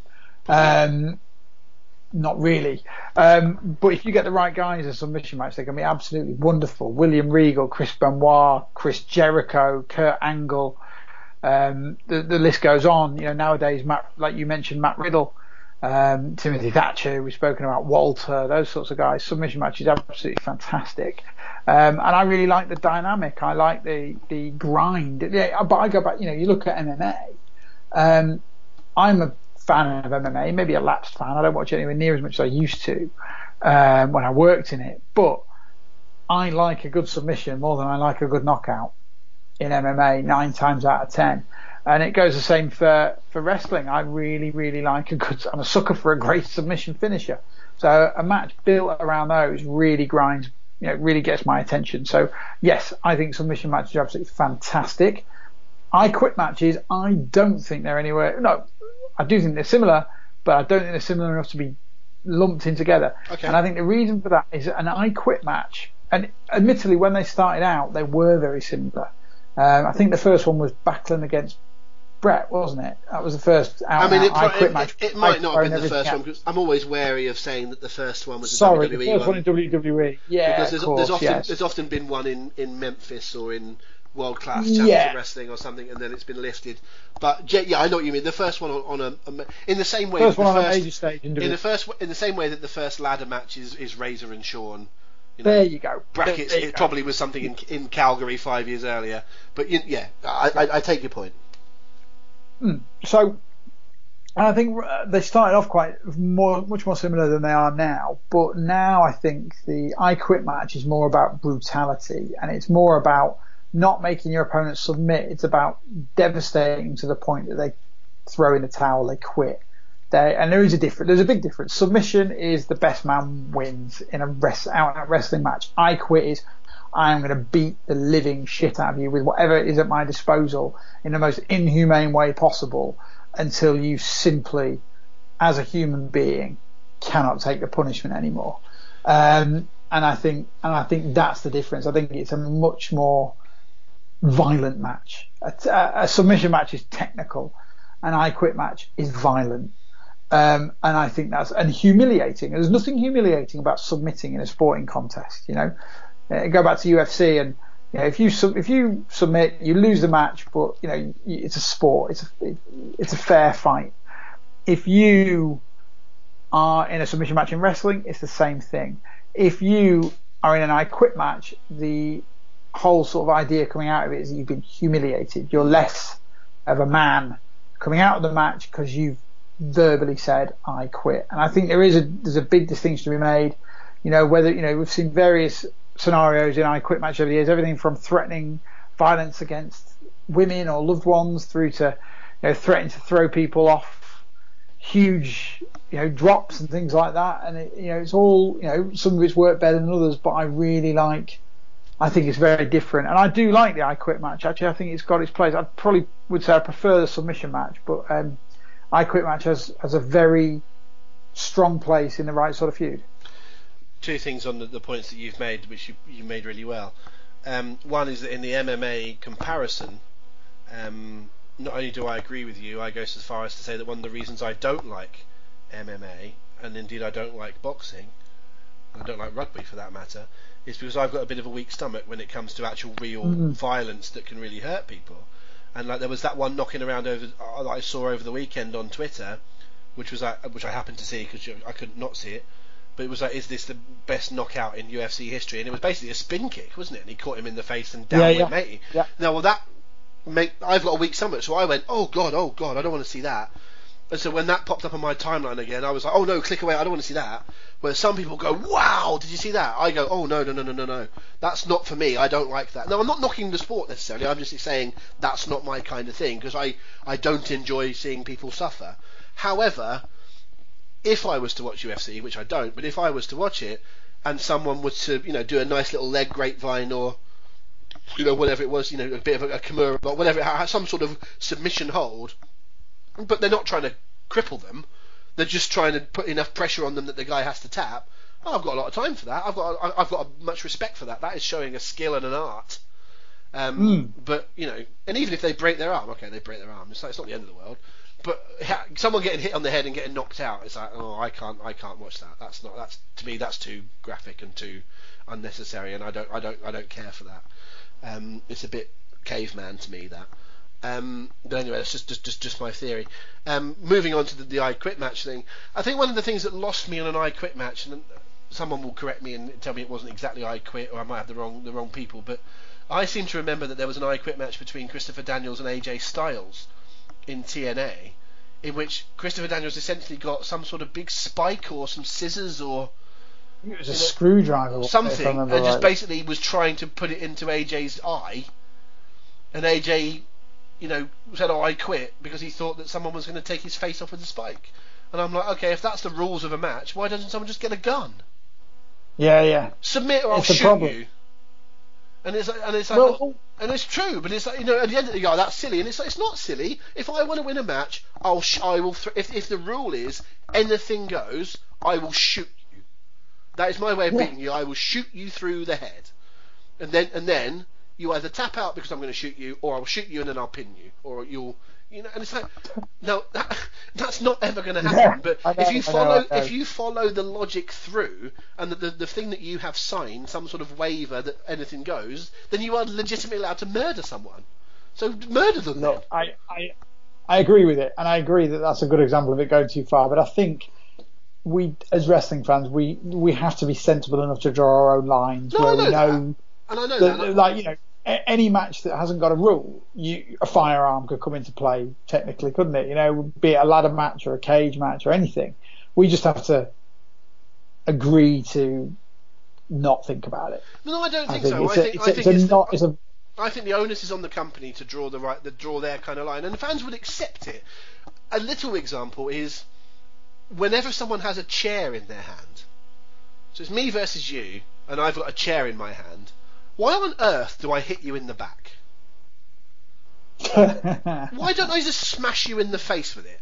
The answer is well, because in reality we're not doing chair shots to the head because that causes concussions and you'd be fucking mental to have not seen the Nigel McGuinness documentary and not seen various other people's histories with concussions and whatever to carry on doing it. It's ridiculous and any company that permits it in this day and age are witless and are not worth your time. If you ever watch a company Correct. that you like and they do eh, honestly, if Dynamite do a chair shot to their head next week, stop watching them. If your local well, indie- did, didn't they? well, stop watching them then. And if your local They did. in- It, if your local indie Sorry, wrestling company yeah. does it, stop watching them. It's not good enough. It's not on.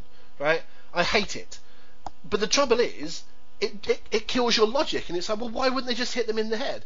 The, so there's two ways of doing it. Either gimmick the chair and make it foam and put a sound effect on, which is not great, or have the company say, yes, these matches are no DQ, but there are certain rules that you can never cross. Now, there was a company that came along years ago. I forget. I think they were called Bushido or something like that. It was like before UFC, Yeah, and I specifically remember the advert. And they said anything goes except no eye gouging and no fish hooking or something like that. They literally said these are the two or three things you can't do. Yeah. Anything else is fine. And I think wrestling companies should do that and should say, and it's a one-liner. It's a throwaway one-line, but it's this is a no DQ match. You're not allowed to commit anything that could cause, you know, deliberate permanent harm. You're not allowed to hit chair shots to the head. But other than that, anything goes. Within wrestling, anything goes. Like, do you know what I mean? You you could be, you could do that. It's only a one-line thing, Yeah. and you could do it. True. And I think that that should happen for things like I quit matches and, and various others. And that you, you are right to an extent that fans need to draw their own conclusions. And I am I am generally being a bit over the top about it. But I do think that companies are lazy and expect the fans just to accept something. Whereas, again, I'll go back to my idea of, you know, if Sam, hopefully you're not letting Samuel watch massive bloodbaths and stuff, but uh, no. no, but if you were to, under supervision, you know, he probably would say, why didn't you just hit him in the head? Do you know what I mean? It's the kind of thing that, that a six-year-old would say, why don't you just do that? Why didn't he? Do, in the in, in the same way that I can remember being eight years old and doing like RE at school, and it's like, well, Jesus died on the cross, and the kids will go, why didn't he just magic it so he wasn't? And it's, if he's if he's mad, why didn't he just magic it? And it's, Yeah. there's, there's a much longer description in terms of theology, but there is a lot of, well, why doesn't he just magic it then? And it's the same with rest. Well, why doesn't he just do this then? And oftentimes, you know, that person, although being sounding basic, has a point. Yeah, absolutely. And I tell you what we're going to do right now is, whilst we're on the subject of extreme weaponry, let's eliminate right now the death match. Do you mean as in, in, in terms of the I mean, barbed wire I ball mean, exploding? I mean, I mean, yes, exactly. I mean, light tubes, gouging people, basically causing yourself literal bodily harm. It's ridiculous. It's ridiculous. It's redundant. It's it's just shows no level of skill. It's a shortcut, um, and most often it's done in the least appropriate of places when you're getting the least reward. I can almost, almost understand putting yourself through that level of ridiculous suffering in the main event of WrestleMania in front of 80,000 people. I cannot fathom why you do it in front of 300 people in a bingo hall or a high school or something like that. I think it's just ridiculous. Um, and, and that, you know, and I'll, I, I just don't see any, any skill in it at all. I don't either. Um, I'm afraid. I don't either. Um, and I could, I think, you, you and I could go out tomorrow and beat the shit out of each other with lawnmowers and light bulbs and drawing pins and barbed wire, and we could elicit a reaction by beating the shit out of each other, maiming each other, and causing ourselves some degree of permanent or semi-permanent harm. Why? Why is that? Any any two people can do that. Any well, two people. you don't need skill. You just need a, a high pain threshold, or at least a willingness to, to get through it. Um, I think what's Yeah. a shame is there's often very very talented wrestlers that that, that go down that route. Yeah, Um, I agree. But listen, I, I am a big Mick Foley fan in many, many ways. But it is one of the lasting negative effects that Mick Foley has had on the wrestling industry because he did get famous by blowing himself up in Japan and jumping off his roof. And, Yeah. you know, it is a negative because people think they can. Now, if you look into the nuance of it, that is not the reason why Mick Foley is famous and rich and successful. It's because he had a hell of a character and could work and you know was a good wrestling character. That's why he's successful, not because he jumped off roofs, but ultimately it did get him noticed, and and people think they can do the same thing. Um, my reaction would be to you know the uh, the kind of oh you you need to have light tubes and you need to have real violence and real blood and all that kind of stuff. Here's the thing, Paul. You like your films. Did you know that when um, uh, I oh crikey, I forgot their names, but when um, all those actors in Jaws were there, um, I forgot, why have I forgotten every actor that's in Jaws? What's he called? Richard Richard, Richard Dreyfuss. Dreyfuss. Richard Dreyfuss and all his mates that when they were filming Jaws. Did you know that that was a real shark in the water? Yeah, they they offered their limbs out to them They are willingly. So real realistic. and they had to act better because if they fell in the water, a real shark would actually eat them. yeah, Of course, it fucking wasn't, and there's, there's, a, there's a reason why it wasn't. And they're not real dinosaurs in Jurassic Park either. And it's, and it's I, I hate the idea. Now, listen, every, I'm not saying every now and again someone doesn't have to get hurt, and that someone actually punches someone, or you know, a sharpshooter really hurts, or whatever. You know, we can take a bit of physical punishment. That's, that's accepted in a, in a physical sport.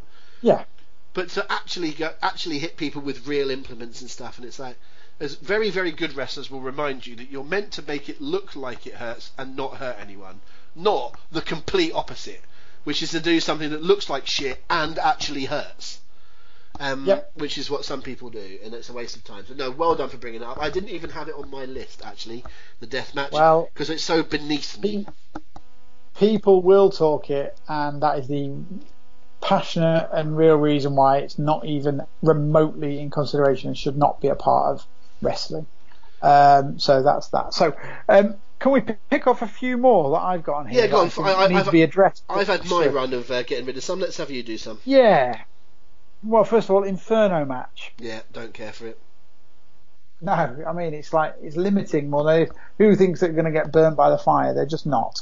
Um, Let's go next. Okay, here's one that you might think merits some discussion. I don't. Boiler room brawls. Oh, again, didn't even have it on my list. There you go. I hadn't even written it down. it. I hate the boiler Room Brawl, the one from SummerSlam Yes. '96. The last, the last two minutes are fun, you know, when the, whole the turn of bearer and stuff. But the actual match itself, Yeah, yeah, yeah. boring. Yes, agreed.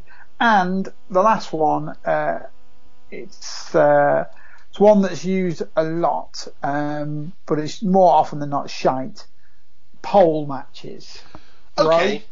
okay. I, I don't agree with you in terms of the concept. I do agree with you in terms of the usage of the concept. The actual idea, if you take it back to its base element, is that there is an object available, and if you get to it, you can use it as a weapon. I'm sort of alright with that. I think that's not a bad idea. Yeah. Um, I also think that it should be that whoever gets to it first is the only person that can use it. Otherwise, the only per- the other person should be d- disqualified. So that's your advantage by reaching the whatever it is weapon first. You are the only one that can use said weapon. Um, but it's become a joke, and it was you know it was the ongoing joke in WCW. It's still with Vince Russo even now. You know that he books on a pole matches, um, and it was used really really often, and it's ridiculous.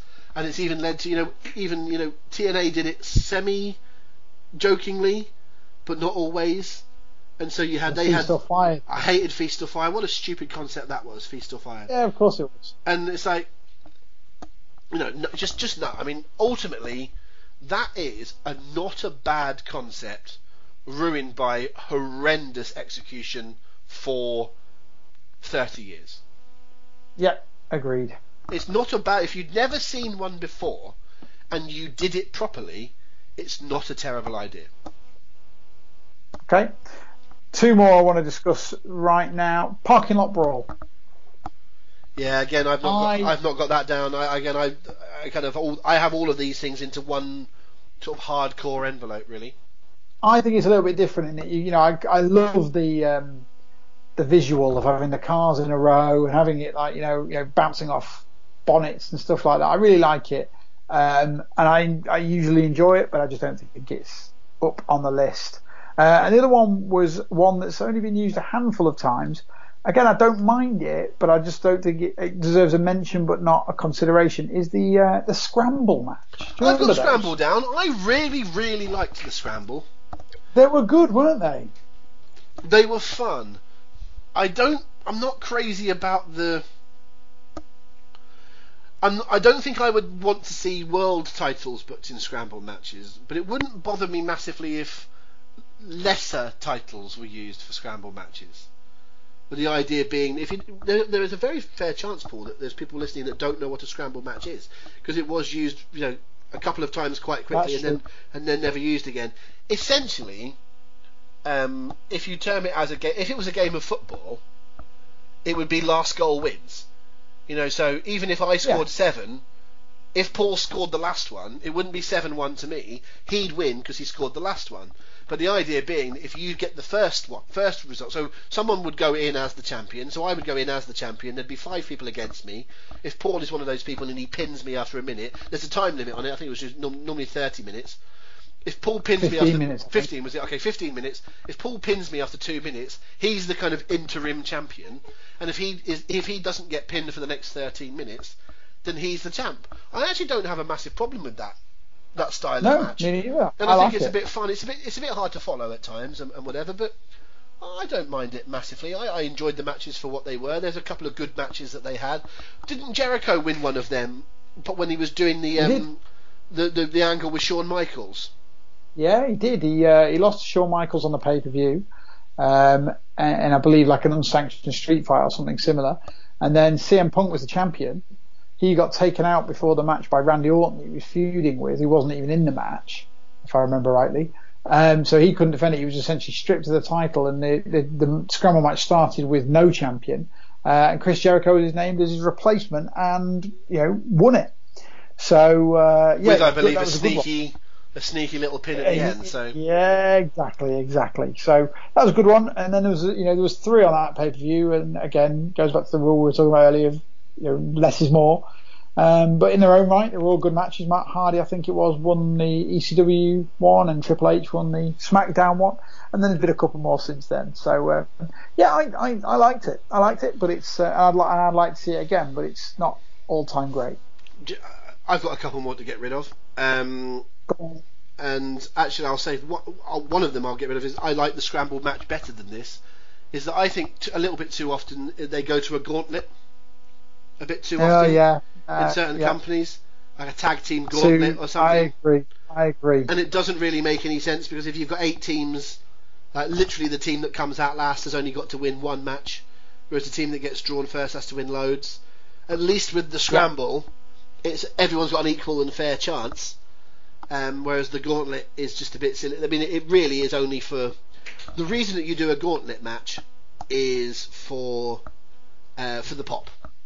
That really is the only way of doing it because you get X amount of pops per match.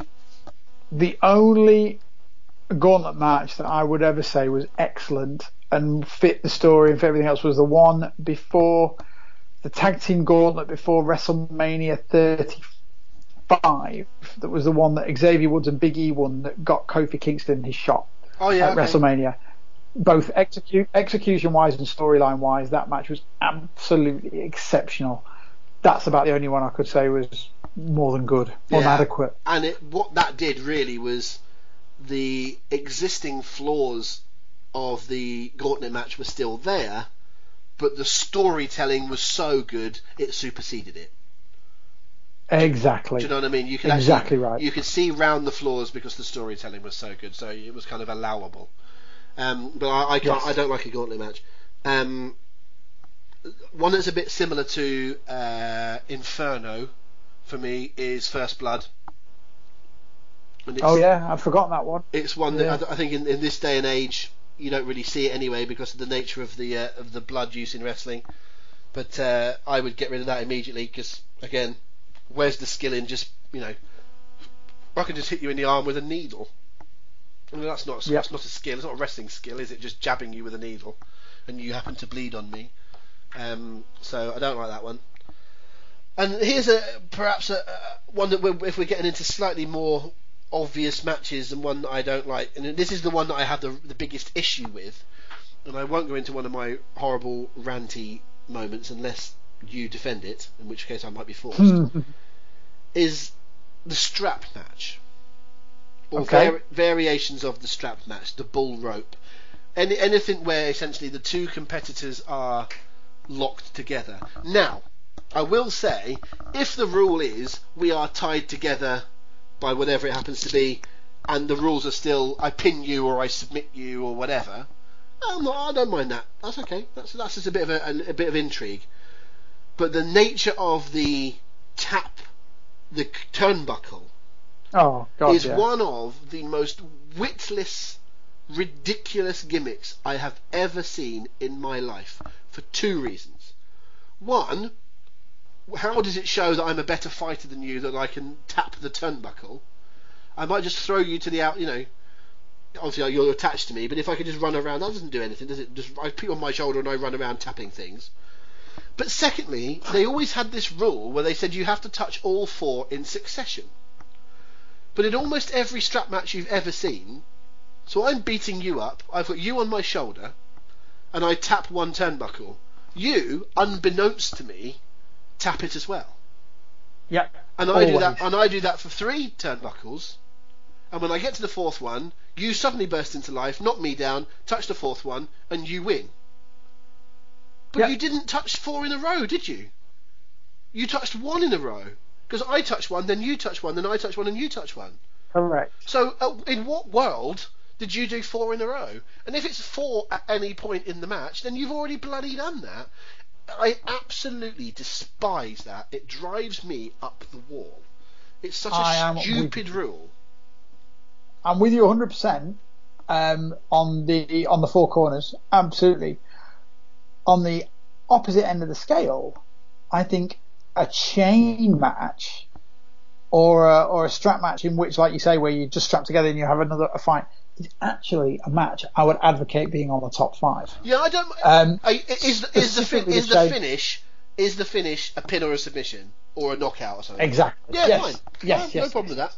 No problem with that at all. Yeah, I think I think now you know when you've got these two guys chained together, especially when you have the nice short chain, I think it adds some a real interesting dynamic to the match and a real frisson of excitement actually. And, and again, I you know I think you're probably detecting a theme in that all the gimmicks I like kind of promote a bit of additional layers of violence really within you know you know, the parameters of what should be a wrestling match. Um, threat of violence rather than actual physical violence. And I think the, the, the, the chain match or the strap match really, really does that to an amazing degree. Like the two that I remember um, vividly, uh, Brock Lesnar against Undertaker in 2002 was a tremendous match. Two guys beating the hell out of each other, couldn't get more than five feet away from each other. Brilliant match. Um, and then about a year or so earlier, Triple H against Kane um, in 2001 in a similar style chain match was just wonderful old school wrestling. I'm a big fan of the old school stuff, and uh, and those two are brilliant. I, I'm I'm not so sure it will make the five, but I'm probably going to make a, a case for it making the five. Okay, well, I've I've emboldened it, which is what I do on my uh, uh, my word document Yep. to the ones that uh, we're going to at least uh, talk about. So um, I make it that that's six that have made it so far. So we'll see if any any others get to that next stage. Um, I'm going to chuck a couple at you, and you either defend it and say we're going to talk about it more, or you go you agree with me that it's not necessarily nonsense, but just not something that's going to make the five. Um, uh, lumberjack match. Nah. Uh, no, you know it's not. It's it's an interesting match type that's thrown up a couple of good ones, but um, it's more a contrived situation than a match type. So no. Texas Death Match. And what I mean by that is what is generally referred to. Well, it's not. They don't call it a Texas Death Match in WWE, but it's a match that they do very, very um, infrequently. The type of match is really the closest one that you'll get to being a, a, a high-profile match in WWE is really the match that, that Randy Savage and Crush had at WrestleMania 10, which wasn't a good match in itself, but the concept is essentially that you pin someone and they've got X amount of time to you know respond to the count.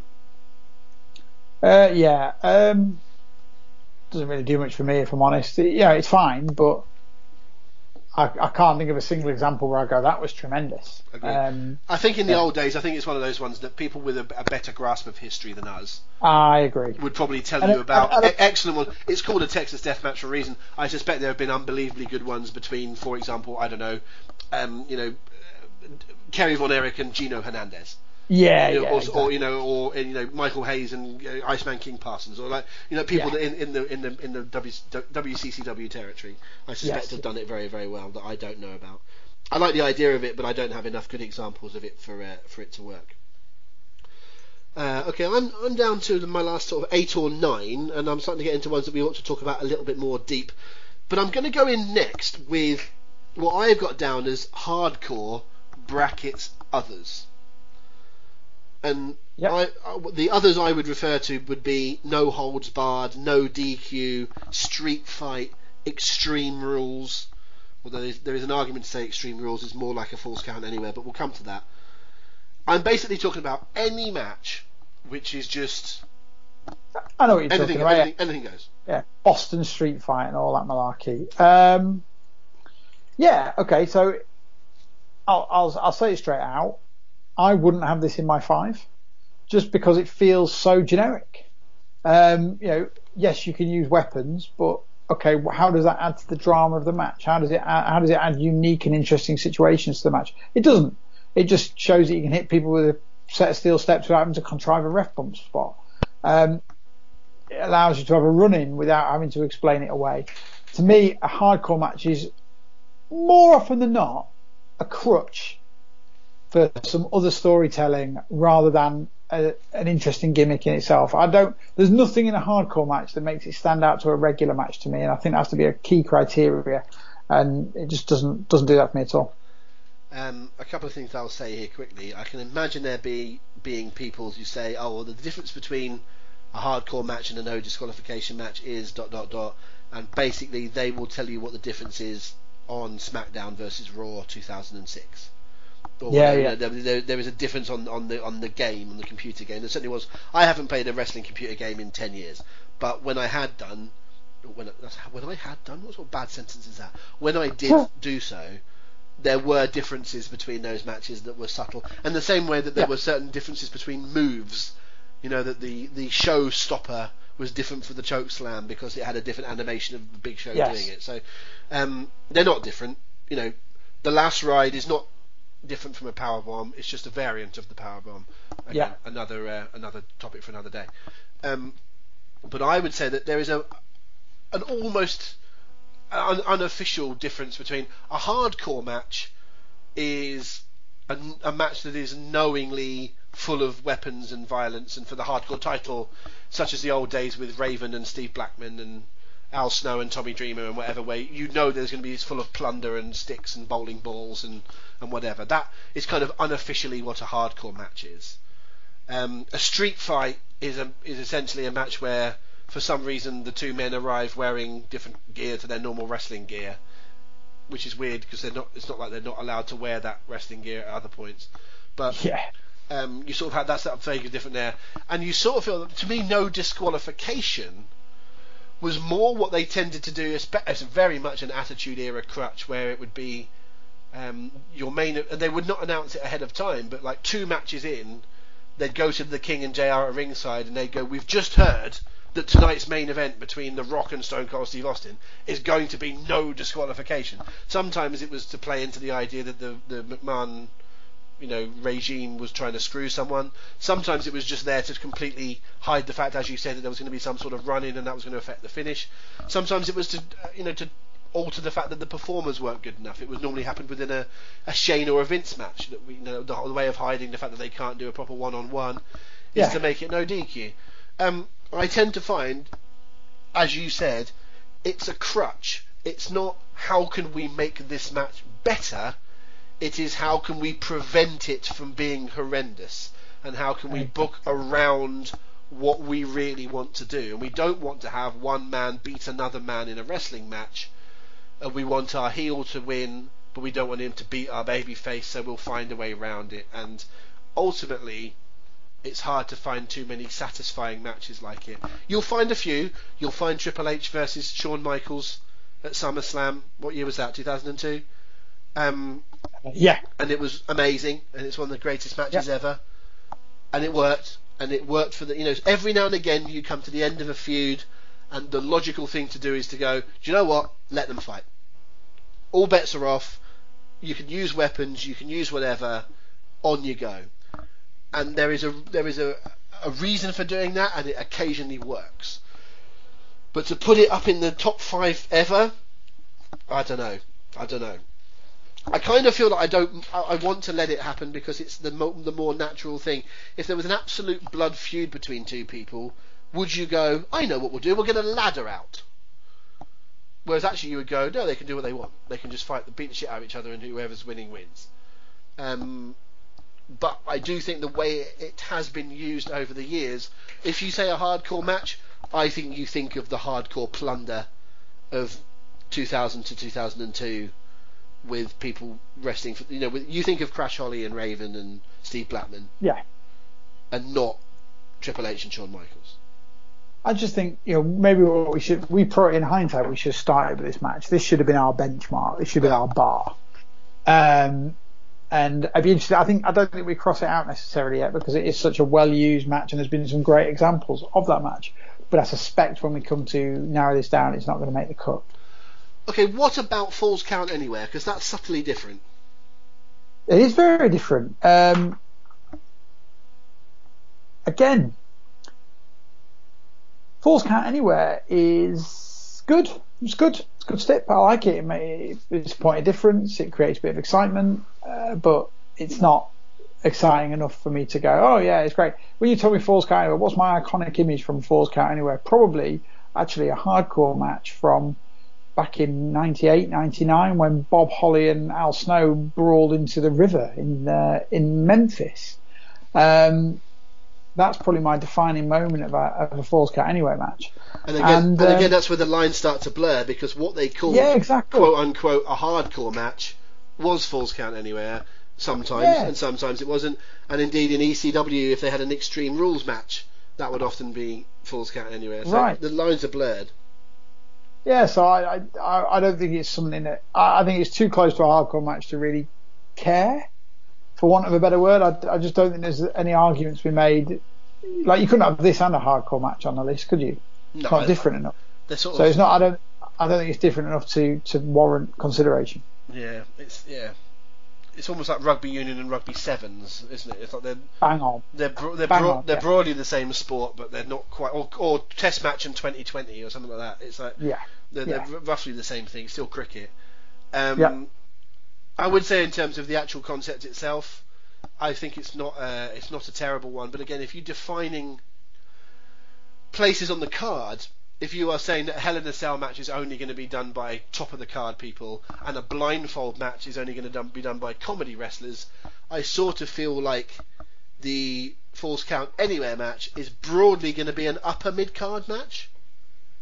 Yeah. You know, do you know what I mean? It's like Uh, right, yeah. there there will be title matches down the history that have, that have had it, but I sort of feel like if I'm going to get a Falls Count Anywhere match, I know it's not going to stay in the ring. I know it's going to go backstage.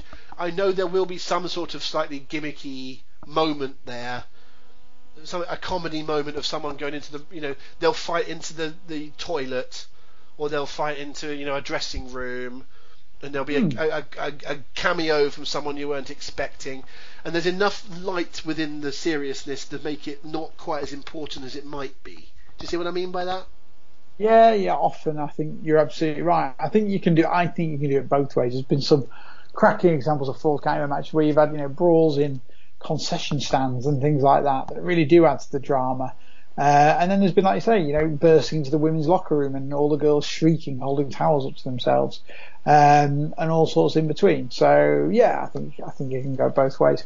Um, there's another match that we need to probably cro- uh, probably get through that I don't think we've talked about yet. Now, this is a match that's been quite well protected over the years. It's been used sparingly and often to fairly good effect. But I think what's going to really um, what's going to really sort of stand against it in, in terms of its consideration here is the fact that over the last year or sort of nine months, it has been so, so overused, used to death. Um, of course, I'm talking about the empty arena match. Yeah. Yeah. that was meant to be a joke. oh, was it? Oh, sorry, I do beg your pardon. Oh, Yeah, because no, okay. One of the re- sorry, one of the reasons I didn't take it as a joke is because I actually looked at a thing earlier on, um, which had a sort of top X amount of gimmick matches, and they included the empty arena match, and I sort of thought I'm not crazy about that being a gimmick Did match. To me, to me, it's a Falls Count Anywhere match. It just happens to be no fans. oh no. um, I so think I, it is. I think I think because of its unique atmosphere until this year, Yeah. uh, and, and and the way that it was, you know, designed to be a match that was so violent. that know, fans- I think it's enough to differentiate, but certainly not enough to get it on the list. well, I think this there's- year I think there's only ever been good, one good one. Which one do you think? Jerry Lawler versus Terry Funk. Only- Uh, well, yeah, I can't, only- I can't agree with that. it's the only good one Wasn't I've the one- Wasn't the one in TNA? Am I making this up? Was there a Sting Angle one or something like that that was that was good? Ah, Could be been. completely making that up, but it rings bell. But, but the fact you're that I right. can't, the fact that I can't remember it, I just remember Terry. My my eye. You know, I just, Yeah. I just, that's the only thing. I, that's my that's the only empty arena match I'm familiar with. So I only mention it for levity. sorry, we'll mate. I do beg your pardon. That was that was Well, my, that was my fault.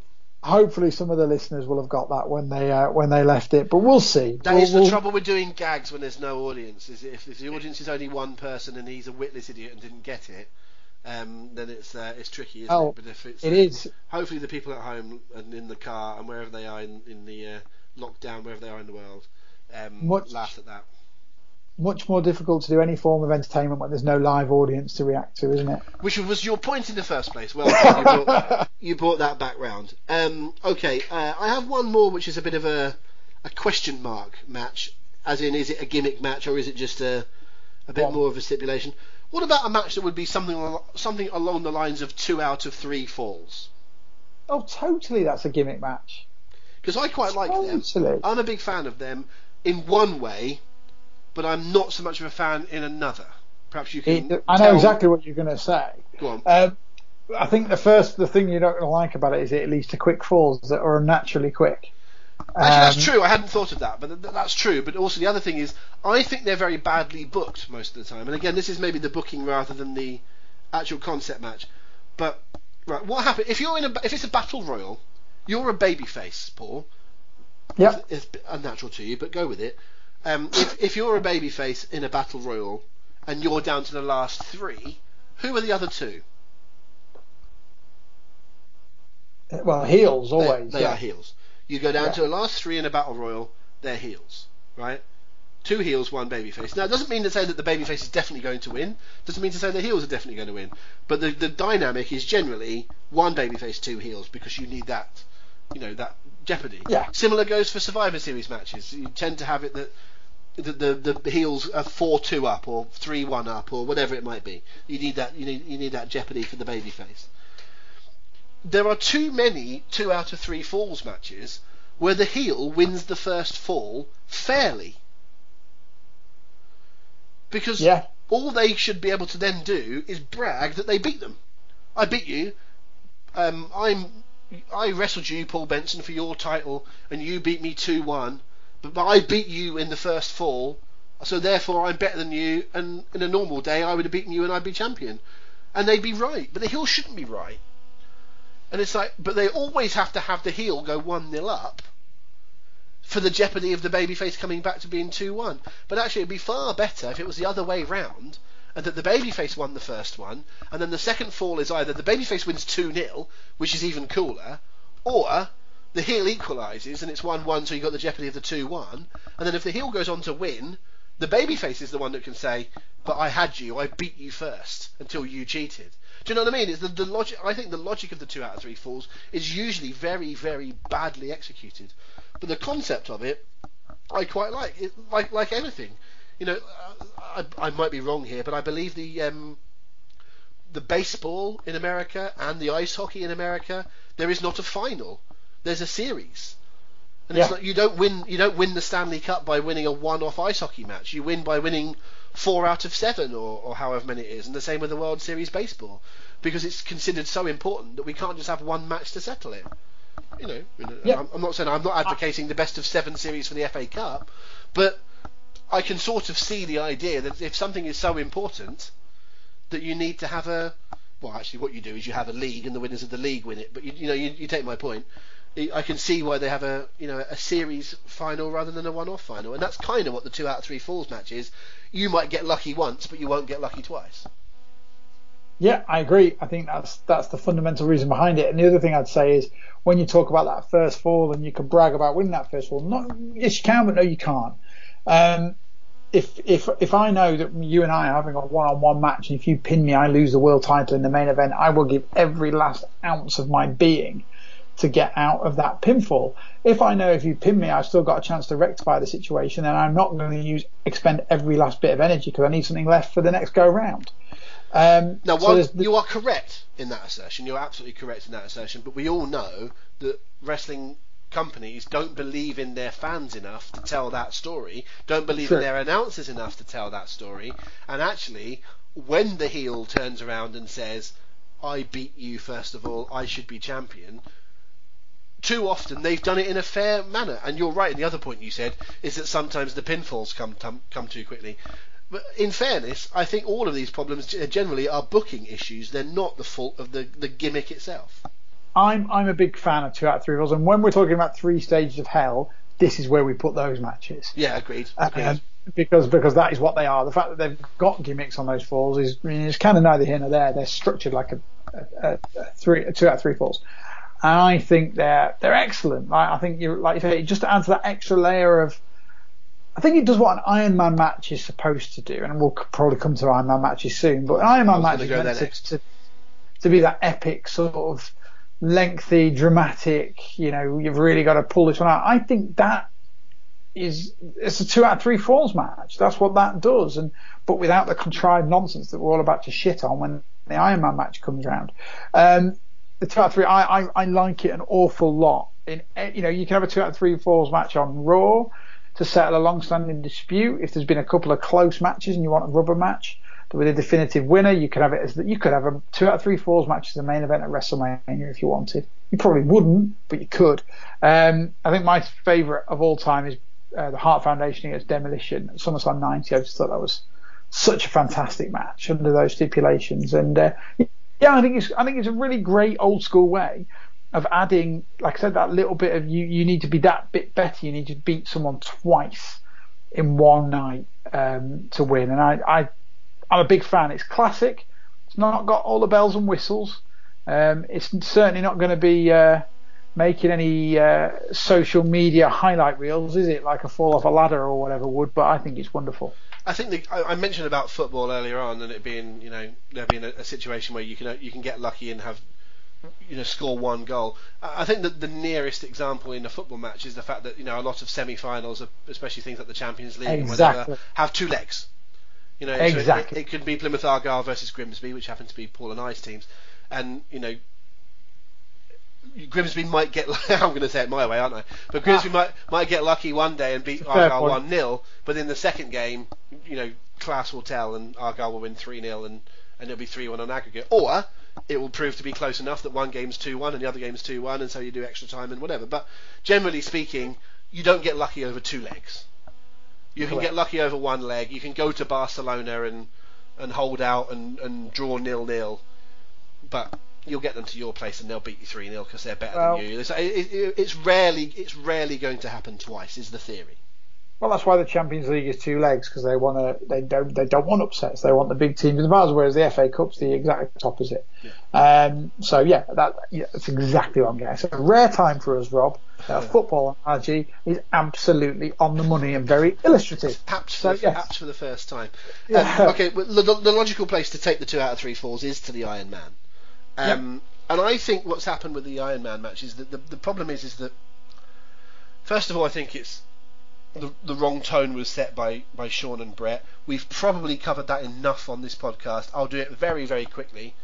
But my theory is that that match would have been so, so, so much better if it had been a one on one match with a 60 minute time limit. Or a two out of three falls match. No, forget that, forget that. Uh, just a simple, straightforward. No, if you follow the rules of the Iron Man match, if it was a two out of three falls match, it'd still be going. Because yeah, they, they couldn't have one true, fall in true. an hour, so it would have taken three yeah. hours. Um, if you go with the idea that it should have just been a 1v1 match with a 60 minute time limit, and that time limit expired because neither man could beat the other man, every single minute past about 22 would have been, is it going to finish yet? You know, for example, John Cena versus Shawn Michaels from Raw in around about 2008, 9, whenever it was, yep. is a was a far better match because no one was expecting it to go an hour. Spoiler. Yeah. Well, not spoiler, but you know, truth, it actually went about 48, 49 minutes in the arena, and they put the adverts in later on to make it seem an hour. But it was, and I, I was there live. It's the first show I watched for a long, long time. Uh, it was your birthday because um, it happens because it, it, was St George's Day. But it was a really, really great match, and because it had the intrigue, Bret and Shawn you knew was going to go the hour, and I think if you had a little bit about you, once it went 40 minutes with no falls, you sort of thought, oh, they're going to go all the way here, and it's going to be nil nil. And it lost its intrigue, and it's one of the reasons why some people think it's an absolute classic, and I understand why. Bret and Shawn are both very proud of it, and I understand why. But if you know anything about Paul and I, we don't think much of the Iron Man match between Bret and Shawn Michaels because it's a bit boring, especially on the second watch, um, because there's not a lot going on. Um, what the Iron Man match struggles with, especially if it's an hour, is that A, wrestling fans are not conditioned to the hour, um, but B, if you flipped it and said that a game of football, or for that matter, a game of American football, was first goal wins, you'd get quite fed up of it if someone just scored after a minute because goals are you know, are plenty in football, aren't they? Most games of football have two or three goals. Some have six yeah, or seven, some don't have any. But in a normal game of football, there's plenty of goals. In a normal game of American football, there's four or five touchdowns, and there's four or five field goals, and you know, one safety every sure. 25 years. But you know, generally speaking, there's lots of scoring. There's lots of scoring in baseball and ice hockey and base and basketball and lots of other sports that the Americans are familiar with to do a wrestling match over an hour, you need to have lots of things going on to keep the interest. And to, I understand the purism of having it be nil nil, but it didn't work. The second thing is the very fact that sport is real means that there are quite often a lot of games where one team scores after 10 minutes, they get their second goal just before half time, they get their third goal after an hour, and the last half an hour peters out because one team's 3 0 up, and it doesn't matter if the other team gets one back because that's the way it goes. You would never book an Ironman match over an hour No. to be all over after 40 minutes, 3 0 to one person, and the other one hardly gets anything back. Why would you? It'd be ridiculous. If you're booking your own sport, why would you book it to be boring? Especially if it lasts an hour. But because you never have a boring match, or supposedly you don't have a boring, but you not not boring, but you never have a an obvious um, result match. It's not 21 Yeah, 0 to the Steelers at half time. It's not you know 5 0 to Manchester United at half time. It's not one cricket team scores 500 and the other one gets 150. It's not obviously Yeah. over halfway through. Why would you do that? But it actually loses its its its re- re- realism because if they were to do an Iron Man match between say you know Charlotte and uh, sorry between Sasha and Bayley, I'm going to that as my go-to quite a lot because it's been such a good feud. If you went to that as the one after the Hell in a Cell match, you know that Sasha's not going to win three falls in the first 20 minutes and then hang on for 40 minutes because that's just not logical, and it takes you out of it. The two out of three falls match shouldn't be as good because it's a bit shorter and because it's smaller parameters, but it's actually miles better because the jeopardy is there. In that, oh my god, if they win one more, they've won this, and not well if they lose it, they've got 45 minutes to recover. And if I, I, I think I actually think you could get away with doing Ironman matches under a shorter. You know, sometimes they've done half an hour ones, haven't they? Well, it's the standard now. And it's Yeah. like I, I'm not I'm not quite so down on that. Um, the time limit match that's only half an hour, but I think generally speaking they'd be better off introducing time limits into more matches and just having more draws. And just having more ordinary matches than are draws. Well, not- I'm I'm Not I'm loads of them. Not loads of them. But once every two or three weeks on some show or other there's a draw.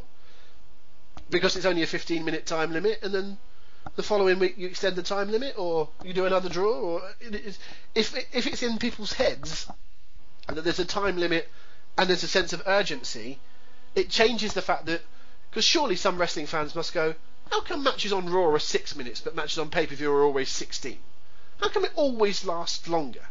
And the argument in the old days would be, well, you've got a class wrestler versus a, a lower class wrestler, so they polish them off quickly. But uh, you know, at some point you've got to go. Well, how come these two always fight on Raw and it lasts three minutes, but they always fight on pay per view and it's twenty?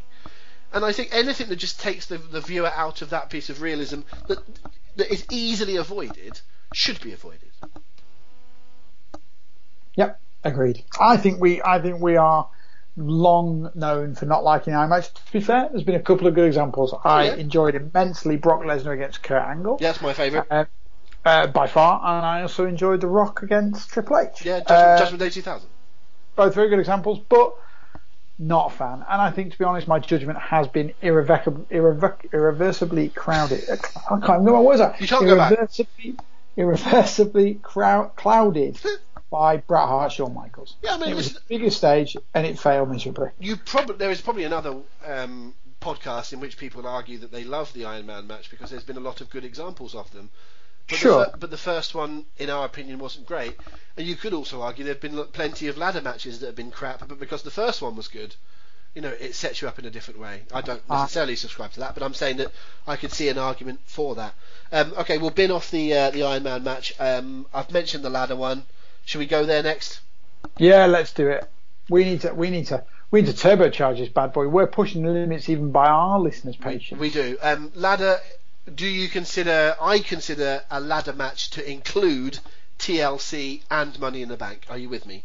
Most definitely, especially TLC. Uh, uh, you could have everything that happens in a TLC match could happen in a, could happen in a ladder match. Correct. Therefore, it's just the rebranding of a match to, to create a bit of differentiate. It's the it is the same match. All that's happened is some referees have brought some tables out to put them at the side of the ring Correct. rather than you having to go underneath to get them. There is Um, there is no difference. Money in the Bank. You're happy with that being the same thing? Just it happens to be more Of people in the match.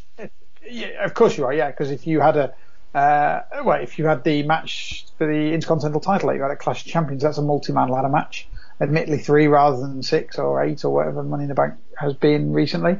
Um, but it's the same thing. It's multiple men going to climb a ladder for a prize at the top. So again, Money in the Bank is not a different match type; it's just a rebranding. Totally agree. Um, I made a bit of a faux pas just a minute ago when I said about people might say that ladder matches are better because the first match was good and some others haven't. Actually, I think one of the reasons for ladder matches being popular to this day is that the hit rate is remarkably high. Um, I sometimes struggle with ladder matches. Yeah. I sometimes struggle with ladder matches again from that point I made earlier that I'm worried about people hurting themselves. I think people take some unnecessary risks. They take bumps that they didn't ought to, and it's too dangerous. I wouldn't want to wrestle a ladder match. Um, you know, certainly not a multi-man spot fest go mental ladder match, as opposed to the because let's face it, Shawn Michael. We, by the way, if, you, if you're into ladder matches, folks, go into the archives because we did best ladder match performer and about the third or fourth podcast that we did. Um. But you know, there's a very very big difference between Bret Hart, sorry, not Bret Hart, but between Shawn Michaels and Razor Ramon ladder match and TLC ladder matches, like the first mm. TLC tag matches, for example, and between Money in the Bank matches. They are different in tone, but they, they are still the same match in terms of its, its concept. Like I say, I wonder if they've been a bit overdone, but then every now and again you get. I mean, that triple threat one you talk about from only a couple of months ago was was dead sound. You know, it was, it was a good match, and so sensational. Uh, it was really really good, and so I, I, think it's all about the um, the people that are in it, and I think what bookers, particularly in WWF, have done, WWE have done over the years, is book the right people in ladder matches. You know, and some of the great ladder matches through history have been The Rock and Triple H and Shawn Michaels and Scott Hall and um, obviously the Edge and Christian and the Dudleys and the Hardys, but also Chris Jericho and Chris Benoit and you know and Edge and John Cena and like and AJ Styles and Chris Jericho. And, uh, there's so many great wrestlers that have been put in those matches. You know, CM Punk, Jeff Hardy. A lot of the time, you don't get lummoxes being put into those matches for good reason, but it does help keep the standard up because actually, I don't know if the ladder match is better than an X match I don't mean Ultimate X, I just mean X as in a formula. But if if you put great performers in a match, then they're going to make chicken salad out of chicken shit, as they say. Mate, there's I don't know where to start with the ladder match. Um, there's a deep history and a lot of reasons why it's an excellent match. Firstly, to address a point you mentioned earlier about would you have a ladder match for a real fight? Absolutely, you wouldn't. But with a prize on the line, it's a very logical way of doing things. Um, you know, physically go and grab that prize. It, it makes sense. Uh, with like you, if you guys were having a fight, if two people were in the street having a fight over a bag containing a thousand pounds, um, hang it off the side of a, a, washing line, and it's first one to grab it gets to keep it. You kind of can see it. It's silly, yeah, but you can see it. It's still a contest. Um, it's still a contest. Yeah. What I love about the ladder match itself, it, there's two real two real things I like about the ladder match in terms of its structure, and one is its structure. Um, it's got a very easy three act in match structure like any good match should. It's got your first bit of the fight where you are, you know, there's no ladders involved. You're just sort of teasing that ladder being involved and maybe the first person to get it and, you know, really sort of wearing your opponent down. Then you've got the section that is the ladder in play. Uh, the ladder as a weapon, I suppose is where your, most of your spots come, you know, um, doing damage with the ladder and around the ladder. Obviously there'll be a few false climbs and stuff in this, but by and large this bit's about the stuff around and about the ladder as a weapon. And then you've got the final act, which is that attempted climb. It's the the false finish. Now I don't, I really hate the uh, slow climb up the ladder, but I'm going to skip over that for, for the basis for, the, for, for this bit. Um, you've got that last part where it's all about the, the, the sort of who's going to get over the finish line first. I absolutely love that about the ladder match. I think it's a very well defined contest. I also love its versatility. So you mentioned a great contrast. So you've got that first ladder match between Shawn and Razor.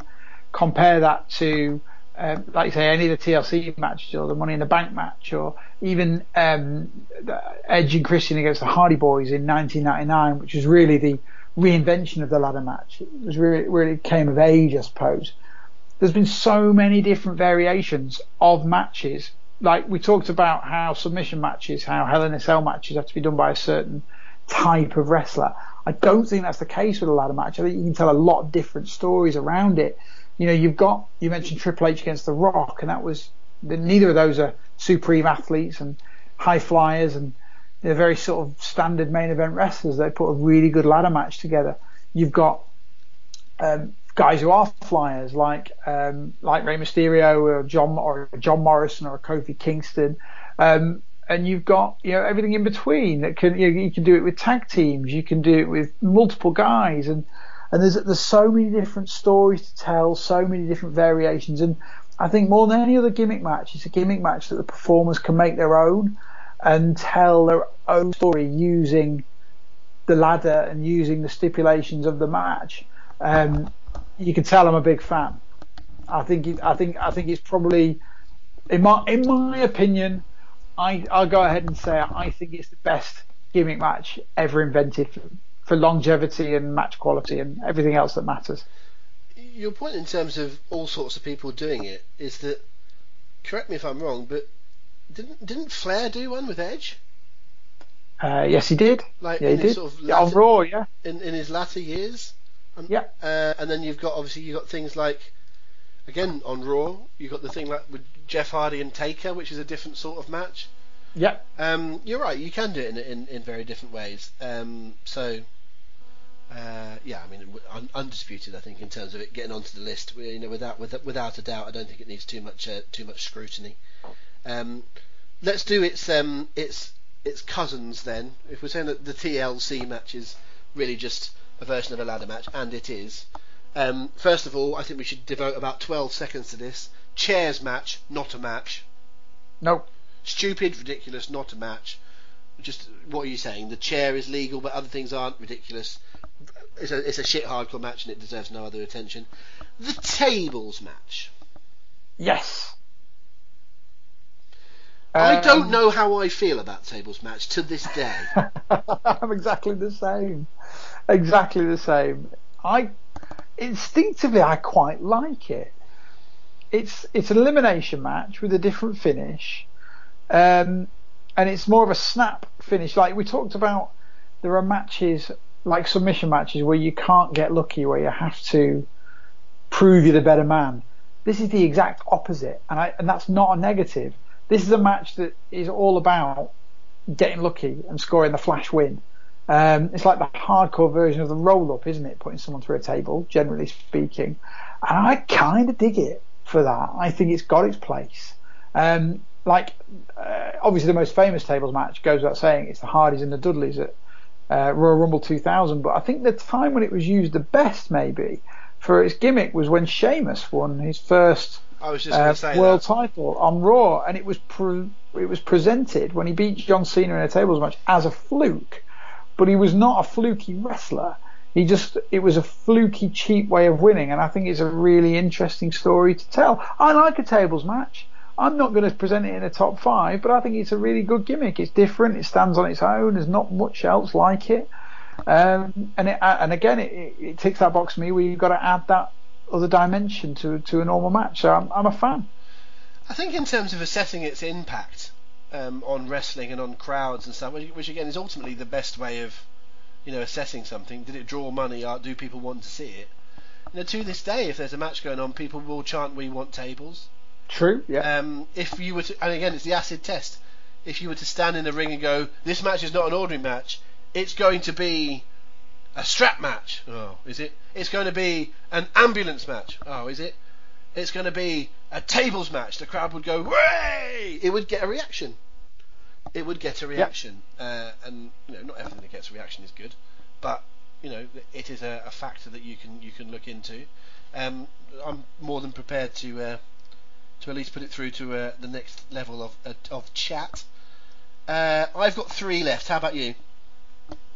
One, two, three. I've got f- uh, three and a half. Uh, three and a half. Do your half. Cinematic matches. Oh, okay. I never even thought about that. Okay, but that's a that's a very very very fair shout. I am broadly not remotely a fan, and I think you probably agree with me. Um, Uh, I think I agree that I'm not a fan, but I don't agree that you're not. Uh, there's been a couple of matches that you've raved about that I've hated. I I enjoyed the uh, the deletion stuff with the Hardys Hardys to a degree. I like the novelty of it. I like the Witless. silliness. You you hated it. I despised it. That's one Uh, the, I think that's one of the I- worst things that's ever happened in the history of wrestling, and I'm not exaggerating. I'm well aware. I in, didn't really. I, I I understood what they were doing with the Boneyard match. Um, but That's about the only one I've liked. I didn't like that. I didn't like that. I tell you that the two I liked above all else for very different reasons. AEW Stadium Stampede was fantastic. Like a really good. I'm suspect. I don't think you've seen that. Have I you? haven't seen that. No, I haven't seen that. it's really fun. Var- variety of characters being true to themselves in a unique setting, doing fun stuff, and and within the realms of believability. Obviously, it's AEW, and the, you know they're inclined to push credibility and believability to a degree, but it's it's really fun. And Chris Jericho is the MVP, um, or one of several, maybe Adam Page being another one. Very, very good match. I'd urge you to go and watch it if you get a chance. I know okay, you don't like you've, sort of you've style changed your tune, you've changed your tune because at the time you said you, you're being consistent because you said you liked it, but at the time you told me I quite like it, Rob, but you won't like it. Well, maybe I've changed my mind on that. You- Um, your judgment, your judgment was that I would listen. I will, I will never ever criticise something until I've seen it. So I, I, I am not criticising Sure. that match. I, I sense I wouldn't like it. You know, in the same way that I can see the trailer for a film starring Adam Sandler Yeah. and Vince Vaughn, and say I'd rather go and you know sit in a sit with my head down the toilet for an hour than watch those two pretending to act. But I would still never say that's a shit film until I've seen the film. Um, and it's uh, a bit similar with that sort of match, uh, so I won't give it any grief. The only one I've re- of all of them that I've got any time for of the ones that I've seen is the Boneyard match because I think you could argue that it was a real fight, but it was just shot by cameras in a different way. The, there's a way of saying, oh well, how did he do the you know the, the firing off the the the, the, the, the the fire and all that, but it's kind of that's within the Undertaker's world. Yeah, now I don't like I don't like that, and I've never liked that. Um, it's one of the reasons why I can never have the Undertaker up in the top of my all-time list because of that. Not because of Mark Calaway's performances, but because of some of the booking of the Undertaker character. But um, within the Undertaker's world, the Boneyard match made complete and utter sense, and you could even get away with the the camera angles and the coverage and everything. My issue with things like the the Bray Wyatt John Cena one, and um, what else have we done? The the one with the the House of Horrors or whatever it was called with Randy Orton, which was abysmal, and the one with Braun Strowman a few weeks ago, a few months ago. I've hated all of those because they're just they're not real. They're in the wrong they're in the wrong world. And, that, and I'm not going to get into it anymore because people are bored by- by me hearing hearing me moan about it. Um, but well done for bringing it up because I had completely forgotten that genre, and it is an absolutely legitimate genre we should talk about. It's not going to get onto our final five because I despise them, and No. I'm going to I'm going to do my veto power. But it's it is worthy of you talking about it. You don't, you, you don't, you don't need to. The other one, just to mention very briefly, um, I, is the Firefly Funhouse match at WrestleMania. Not in any way a match, in any way, shape, or form. It was a segment, but I thought it was so wonderfully written. I know you don't agree. I know many won't agree, but I thought the layers and the and the, and the way the story that was told within that was so clever and so interesting, wrapped up in cheese. And I really like that. I like it when people tell a, a story that's uh, incredibly well done, hidden under silliness. That really, really, really ticks my box in any entertainment genre. Wow. Um, and I thought that was great. But I, I will, moving on. I will I will do my normal. I will keep it under 30 seconds and do my normal assessment of it. Um, it was really clever, really well put together, really quite funny and interesting. But uh, I really really like the song Angels by Robbie Williams, but he wouldn't headline Download Festival with it. Do you know what I mean? It's like pick your pick your punches, do the right thing in the right position, and it wasn't a wrestling segment. It was a it should have been a special on the network, and that's it. Um, that's that. Fair Uh, enough. I've got three things left. I am going to kick off with the one I like the least of them. No, I'm not. I'm going to leave that till last. I'm, that's the most controversial one. I'm going to one, do the one I like the second least. The cage match. Okay. Cage match. Um, it's obviously a wrestling staple, isn't it? Um, I think I would. If I don't, I haven't seen a lot of these to be honest. But I think if I'd have seen wrestling cage matches from the 70s or the early 80s, I think I would be absolutely adoring them. Agreed. WWE cage, ma- cage matches, especially nowadays, are contrived nonsense. Um, being able to escape the door, um, being able to pin pin people with it, uh, uh, sorry, being able, you know, the idea, the fact that you can escape out of the ring and, and running away is the way a babyface is to win it is so counter to what it should be. and so counter to it being a feud ending match. Oh, you've got to run away, you've got to escape. No, a cage match should be used to contain the chaos, contain the brutality, and stop people from interfering. Um, not um, a meet, not as, an, as a glorified obstacle course. So I'm going to be quite controversial and say I wouldn't want the cage match on there. I think it, it, it comes down to what your view of wrestling is in terms of is is is wrestling basically WWE and others, um, or is wrestling everything that's ever existed, um, not just limited to other things today, but also everything that's happened in the past? Because I mean, I know people that when they because bear in mind for most of our childhoods I would say in the WWF all all the cage match was was escaping. And then around about the late 90s early 2000s they started to make the cage escape or pinfall or submission. Yeah. And I know people that hated that. You don't have a pinfall in a cage match. You don't have a submission in a cage match. The only way you win a cage match is to get out of the cage because that's the way that the WWF had, I won't say brainwashed, but that's the way they had booked it, and that's the way you thought about it. It probably was the way I thought about it as well. When you go back to history, of course, of course you're right, especially the door. Like, I can I can sort of get behind you escape by climbing up because you could argue that climbing up and over the cage takes as much as climbing up a ladder and grabbing a belt. So I can sort of understand why it's okay to escape climbing over. But bloody hell, not walking out of a door. Jesus, who ever thought that up? And by nah, the way, have you ever seen anyone win that way? And it's like,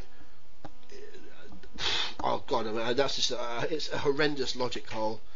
Um, but yeah, if you go back, you know, long enough in history, it was the gimmick match. It wasn't a gimmick match. It was about the only one you had. You had the stipulations Correct. of the hair and the leave, leaving town and stuff, but in terms of you had wrestling matches and those sometimes were two out of three falls, I guess, and sometimes they were time limits, and sometimes they were, you know, had stipulations. But the only way it changed in, in a lot of territories was a cage. Some territories had a Texas Death Match, some had a strap match, but in a, in a lot of places the cage was it. That's that's the only difference you ever had to anything else, and yep. and in some ways rightly so. And it's it's probably not the gimmick's fault um, that it's gone that way. And I still think in a lot of people's eyes, you remember when we used to do things like uh, the votes on Raw or things like Taboo Tuesday and stuff like that. If you had a vote between some of these things, a vote between a submission match, a two out of three falls match, and a cage match, I think a cage match would normally win. Yeah. I think it's still considered a big match. It's still considered a, an interesting blow off to a feud, and I still think, excuse me, I still think it's portrayed by the announcers as a big deal, uh, and therefore it is a big deal. Um, but I'm not a fan. I don't get excited for a cage match. As I said earlier on in the show, I feel that there's normally a match between two wrestlers that I'm looking forward to seeing wrestle, and then I'm told they're in a cage, and I just think, well, that's just restricting them. Like, the only reason that you should ever have a cage, really, is if there are other people involved. So, wrestler one versus, versus wrestler two, but wrestler two's manager keeps interfering so we stick them in a, you know we, we stick them outside of a cage. I tell you what, one match we didn't talk about, and it's probably not worth doing because it's not interesting enough. We didn't we didn't mention that the shark cage gimmick either, did we? The manager's in the shark oh, cage or, or, something like that. Again, I don't think it's you know too important to do so, but you know that's the reason for the cage is to keep people out. Really, we have to settle this one on one, and either someone keeps running away and getting counted out, or their manager keeps interfering, so we have it in the cage to blow it off. That's not what happens anymore. And actually, if you do need to have that, we can have to keep it everyone out. Then you do the cell. So the cage is kind of yeah. redundant, redundant now because we have the cell. Yeah, I agree. I completely agree, and I'm I'm serious. I don't think we should have the cage in the five. No, I'm not. I'm, People will be about that, but but I, I don't think we should. I don't care. I don't care. It's the same way that we've had a couple of things that um, we never had Austin in the best champions, did we? You know, some people would, would have not understood how we could possibly leave Austin out, but we gave a good reason why. Uh, I've got two left. Hopefully, they're the same as yours. Uh, I'm going to go with Last Man Standing. I think they are the same as mine. Yes. Uh, last Man Standing. Uh, I just don't like it. I don't like it because the end, simply because the end of the matches are very uninspiring and boring to me. I don't like I don't like the fact that you have to wait till they go down for a ten count. I just think it's a, a dull way to end any match. Simple as that. I think it is a good idea that is usually badly done. I because I because for actually they've grown on me a little bit, and I think they have actually used them relatively sparingly over the last little while. It is the one match type that I don't think they go to all that often. You know, there isn't. I, I'm a little bit surprised there's not a last man standing pay per view, the same way that there's a TLC and a Hell in a Cell and the rest of them. But they actually don't go to last man standing all that often. Um, and I think it's good for that. I think the standard of the matches are usually quite good. Again, it's usually because the the quality of the individual that's put in them is, is, is of a high standard. Um, but I do think that you're right in terms of the jeopardy at the end is often a little bit boring. And again, I think it, it suffers from that lack of realism. Is that in a 25 minute last man standing matches, how many times do they get to their feet at nine? It's every, Well, it's every time, isn't it? Listen, in a normal wrestling match, I would have a significantly higher amount of one counts than there are. I would have bundles of one counts. Explain that these wrestlers are not in any way, shape, or form tired yet. One. Tries to pin him, one.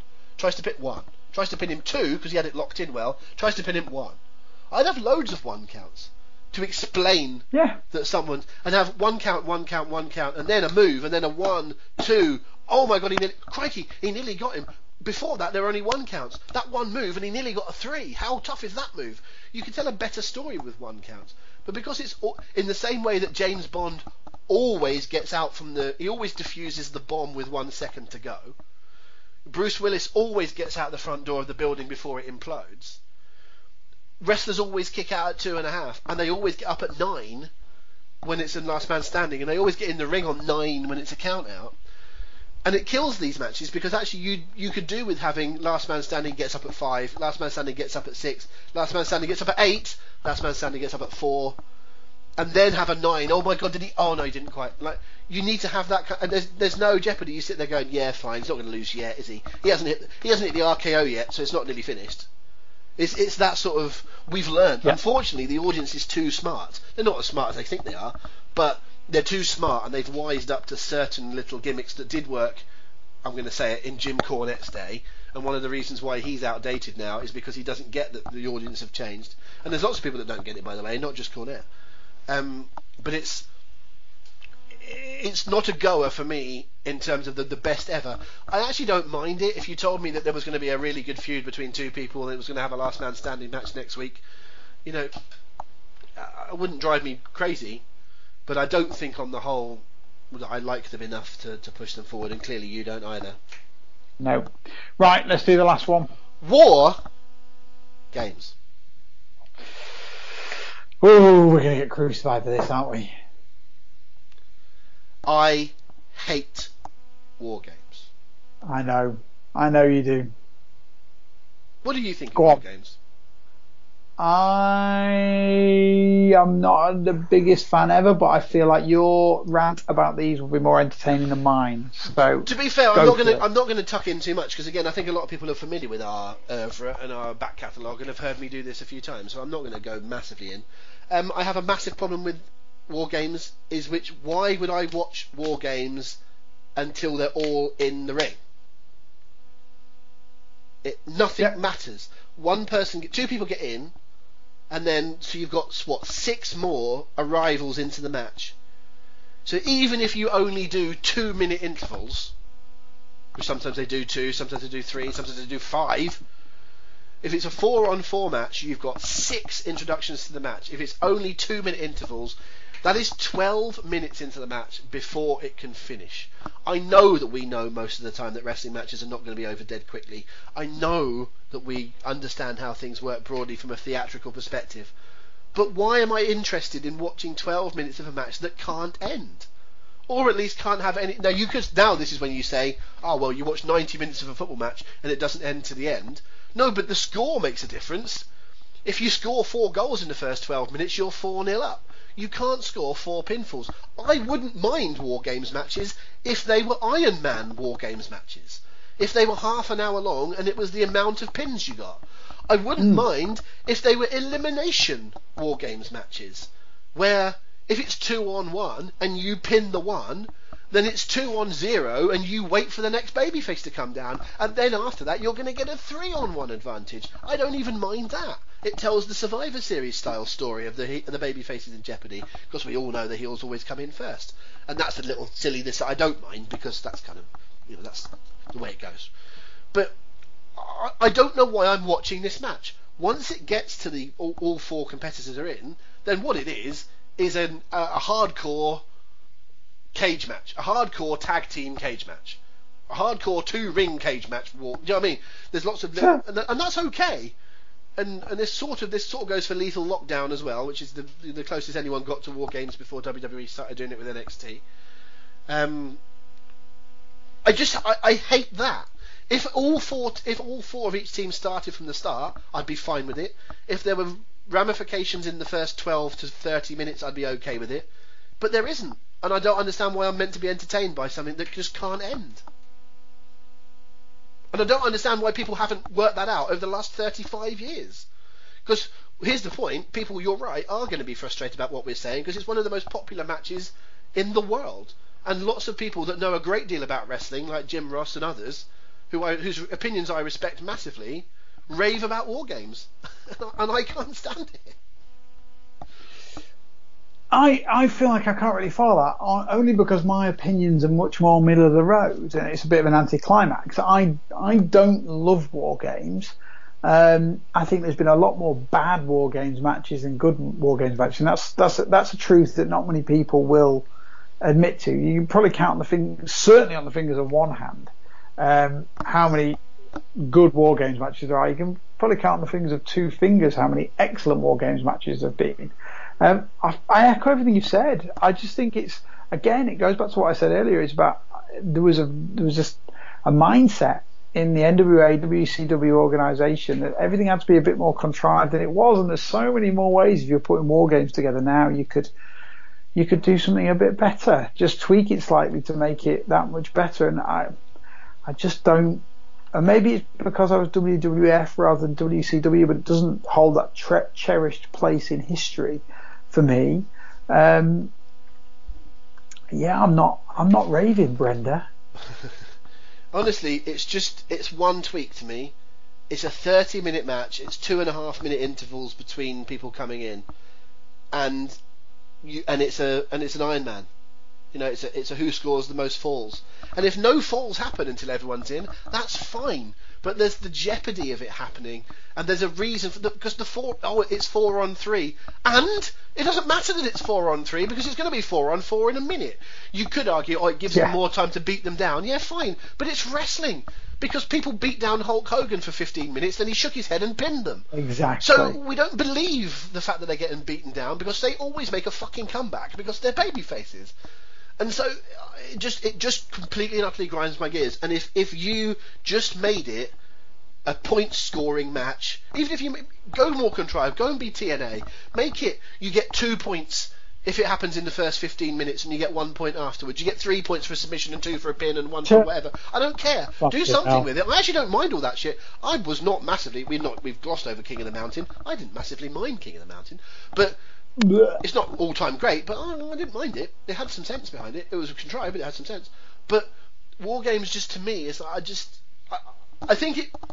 I remember years ago when my, my dad was a professional footballer and he did a bit of coaching, but he, he found it very frustrating being a coach because he, he found it hard to explain to lesser players than him. You know, not that he was a world beater, but he, he didn't coach at a high level, and he found it hard to explain to ordinary players how to do what he was good at. But he also would say to players that he shouted at a lot that sometimes it would be better that he was shouting at them because it meant they he thought something of them. He thought they had potential, whereas the ones he didn't bother with, he thought they were so shit. Anything he was going to say was not going to affect them. So I think I'm more angry with war games because I think it could be good than I am angry with, say, an ambulance match, which I know is garbage and is and is completely unsolvable. You Oh, can't get brilliant. you can't get an Inferno match back. It's rubbish. It's stupid. It's got fire in it. Who cares? You can't get a buried live match back. To me, they're rub- they're just crap and they're, they're unsolvable. But to me, a War Games match could be so good. It could be basically the Hell in the Cell and Survivor Series all rolled into one, and it's not. and I hate that it's not. And essentially, we started this whole topic with the Elimination Chamber, which back in the day was the WWF's equivalent of it. They even had Bischoff sort of head it up, didn't they, at the time? And they Yeah, were obviously yeah, a yeah, nod to a. WCW thing. It was obviously we can do war games better than you ever could. And you know what? They can, and it's miles Yeah. fucking better. What a way to what a way to end our selection process. Right then, let's pick a five. So war games is in. Oh yeah, war games, uh, No. match, blindfold match. No, right. The ones I've got, I think you might have more me. The ones I've got so far. I've got 10. Uh, one, two, three, four, five, six, seven. I've got eight. So go on, let's go off your list. I've got ladder, Hell in a Cell, Elimination Chamber, Submission, I Quit, Hardcore encompassing everything including Falls Count Anywhere, Scramble, two out of three, Chain, Tables. They're the ones we gave a broadly positive spin on. Um, I think we both agreed at the time that the Scramble was fun, but it's not all time great. Take the scramble out. Take the I quit out. I think the I And Quit, I would say take the I. I would put the I Quit in the same bracket as the submission match anyway. Even if they're separate, the submission match is clearly the better of the two. Yes, agreed. And I would say take the hardcore match out as well. Yeah, I agree. I'm not. I'm not fussed by it. I, I, I it's. It should be an automatic top five because it should be this feud is so heartfelt between the pair of them that we need to just let the rules go out the window and let them fight and let them have a bloodbath and let them use weapons. But because it's been so misused with hardcore championships, 24/7 championships, you know, interference from people, I think it's killed it. I think this is the one of all. It should be the most basic and straightforward. And actually, if they say to you it's going to be a hardcore match, you go, oh bloody hell. Yeah, agree. Right. So what? What? Sorry. What? Repeat this. What seven have you got left now then? Seven left. Ladder, Hell in the Cell, Elimination Chambers, Submission, two out of three, Chain, Tables. Should we put three or four through that are definites? Oh, I think that's. I think you, you're looking at your definite uh, elimination chamber, ladder, hell in a cell. Agreed. I'm very, very of, of, the rest of them. I'm very strong on submission. Uh, As a person, As- as a personal preference. Yep. As am I. As am I. Um, so ladder, hell in the cell, elimination chambers, submission in. We need to pick one of the following three. Two out of three falls. Haha, that's funny, isn't it? We need to pick one out of these three. two out of three falls. So I put some Meat Loaf on just to uh, just to complement Oh. this. Uh, two out of three falls ain't bad. Chain match tables. I wouldn't. I take your point about the chain match being better than the strap match when, when when I brought it up, but I don't think it's in the same level as these other ones. My pick out of these would be two out of three. Yeah, I think mine would as well, actually, and that's not just because we're late on into this podcast and we need to wrap it up. Um, the tables match, I, I absolutely take your point about the jeopardy of it. The Sheamus match was the one I was thinking of, but I think the very fact that part of it is lucky does take away from the, you know, it's a little bit like playing, you know, again, I made, made the comparison earlier on. I'm not a big fan of Twenty20 cricket because I think one cricketer can have a good 10 overs and basically win a match on his own, whereas you can't do that in Test cricket. And it's the it's the tables match is the Twenty20 equivalent to me. It's that you can just fall through a table and that's game over. Yeah, I, that's it. And I, I'm, to be honest, I'm not looking for negatives on this list. Seven really good match types. I'm looking for which one's better than the other, and I just look at that list and I go, right, two out of three falls, Yep. tables, chain. Which one would I prefer? Which one has got better matches? Which one feels better to me? It's two out of three falls. Yeah, and I think yeah, keep and, and keeping it simple. You know, the fact that of of all of the bits of you know fire and earth movement and structures and all this kind of stuff, actually, we've come down to two out of our five are just wrestling matches. Yep. One is a submissions match and one is two out of three falls. We're just we're encouraging wrestling. They're still gimmicks. You know, gimmicks does not have to include pieces of metal. They're still No, gimmicks but you know, I I think they encourage better matches. The Hell in a Cell is just a wrestling match inside a structure. The Elimination Chamber is just a wrestling match inside a structure. The ladder is the one that comes the closest to being something completely different. You've got to grab something rather than pin someone. You've got a piece of metal that you're jumping off. You have two people, tag teams, six people, whatever. Um, Yep. I think ladder is the one that is the most different. I think it's the one that people would associate the most of being, oh, that's completely different. Um, but I think it absolutely warrants its its, its position because of the, the the solid performances over the years from the lots of very very good wrestlers. Had we included the Royal Rumble, obviously we would have that in as well. We probably would the two out three falls would go out at the bottom, but I think we are right to uh, to exclude the Rumble in the way that we did. Um, we are almost certainly, Paul, the second that we, we, we finish this um, chat, going to think of a match that we should have talked about. It's we're going to have that esprit d'escalier, as they call it, of uh, of having something just Oh, suddenly come to good. you. That's the that's Very the, good. That's the technical term. Uh, scally. esprit d'escalier. That sounds like a, that does sound like an NXT wrestler, though, doesn't it? Mr. Wednesday Night, esprit d'escalier. Uh, but anyway, it's um, uh, that's our five, and we're sticking with it. So um, in alphabetical order, the elimination chamber, Hell in a Cell, ladder, submission, two out of three falls. Now it's over to you. We have made our selection of five. We will put this up by the time you are listening. This will be live on hookedonwrestling.co.uk forward slash vote. That's correct, isn't it? I always want to say poll, but That's it's not. Correct. vote forward slash vote. That's where you can go and vote. Please do. Please share the word as well, not just about the vote, but also about the podcast. Because on one hand, uh, anyone can make the vote. We're happy for everyone, any, anyone and everyone to make the vote. The more, the merrier. But I think sometimes by listening to the podcast, you can understand our point of view. I think that's why Jerry Lawler um, appearing in the ECW arena was just as high as anything last week because I think people listened to the re- or two weeks ago we list- they listened to the reasons why we put that up. So uh, please do share the word in terms of uh, the discussion and keep the discussion going. Um, you know we have hooked, the Hooked on Wrestling community on Facebook and on all of our social medias, but particularly on Facebook. And if you think we're talking nonsense, stick a post up there and tell us why, and we'll discuss it even further. We're happy to do that. Um, anything else to add, Paul, before we uh, wrap up for today? Um, no, I think that's it. We will let these people get on with the rest of their lives. Um, all I'll say is, like you say, if you want to join in the conversation, we are always up for justifying, discussing, talking about his choice. And the best place to do that one-on-one really is the uh, is on Twitter. Um, you can go to our dedicated Twitter page for this podcast, which is simply How to Be Great Pod. Twitter, How to Be Great Pod get on there, tell us if you're enjoying it, leave us a review on Apple Podcasts if you uh, if you uh, be so kind.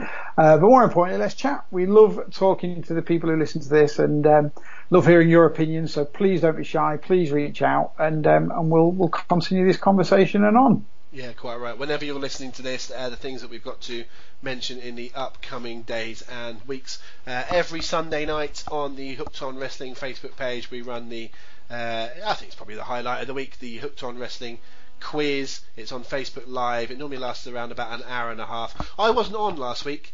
Uh, it was Paul Benson and Dean AS, and I watched it on uh, Facebook Live uh, as a follow-up, and I thought it was painfully short. They only went about an hour and a quarter, and I thought they uh, they undersold it. I much like I much prefer it when I'm on and it goes on forever. Um, but no, the lads did a great job. It was, it was actually quite nice watching it from the outside in, and I, uh, I enjoyed in, doing the quiz without the pressure on me. Although I, you, you still scored more than I did, even though that uh, well on, on average, because obviously I had to go at 20 of them, but your average score was still higher than mine. Um, but yeah, that's great. It's great fun, folks. Come and join in with the quiz. It's hard. It's a hard quiz. It's not something you turn up and you just stroll through, uh, but it's more uh, an entertainment and a hangout because we've got a great crew of people now um, that turn up every week, or at least most weeks, join in with the chat. Actually, you'll go and watch last week's quiz, and you'll enjoy the quiz, but you'll enjoy the wrestling food puns even more. Um, which is very prevalent throughout the show and is very, very funny. So it really is the pub quiz atmosphere, as in you're sitting around, there's a bunch of your mates, you're shooting the shit, and there happens to be some questions about wrestling. Um, so please come and join us for that. That's every Sunday. Um, but if you're listening to this a little bit later on down the line, it normally lasts between eight o'clock and around about half past nine. But on a, on a pay per view week, we often extend it a little bit. So if, if you are listening to this nearer to the Hell in the Cell, uh, you'll probably be able to join us between eight and ten on Hell in the Cell day. We because in the spirit of what Paul was saying about liking a chat, we'll normally do a little bit of a, uh, a, a preview of the of the show. Uh, on that day, so if you if you want to pick one particular to join us for, that's a great opportunity to because you can have a bit of fun with a bunch of like-minded people in the build-up, and then uh, get yourself in the right mood for the pay-per-view. So uh, that would be my recommendation. Check out the website hookedonwrestling.co.uk. That's not easy to say, is it? Letters. Um, and also to uh, to look at our Hooked On podcast network because there are a whole bunch of other podcasts. If you like audio like this, you will absolutely find something else you like because there is a big array of things. Uh, thank you very much for listening. Please go and vote. We'll see you very soon here on the How to Be Great podcast. And just remember one thing, Paul. It's wrestling. Enjoy it. See you very soon.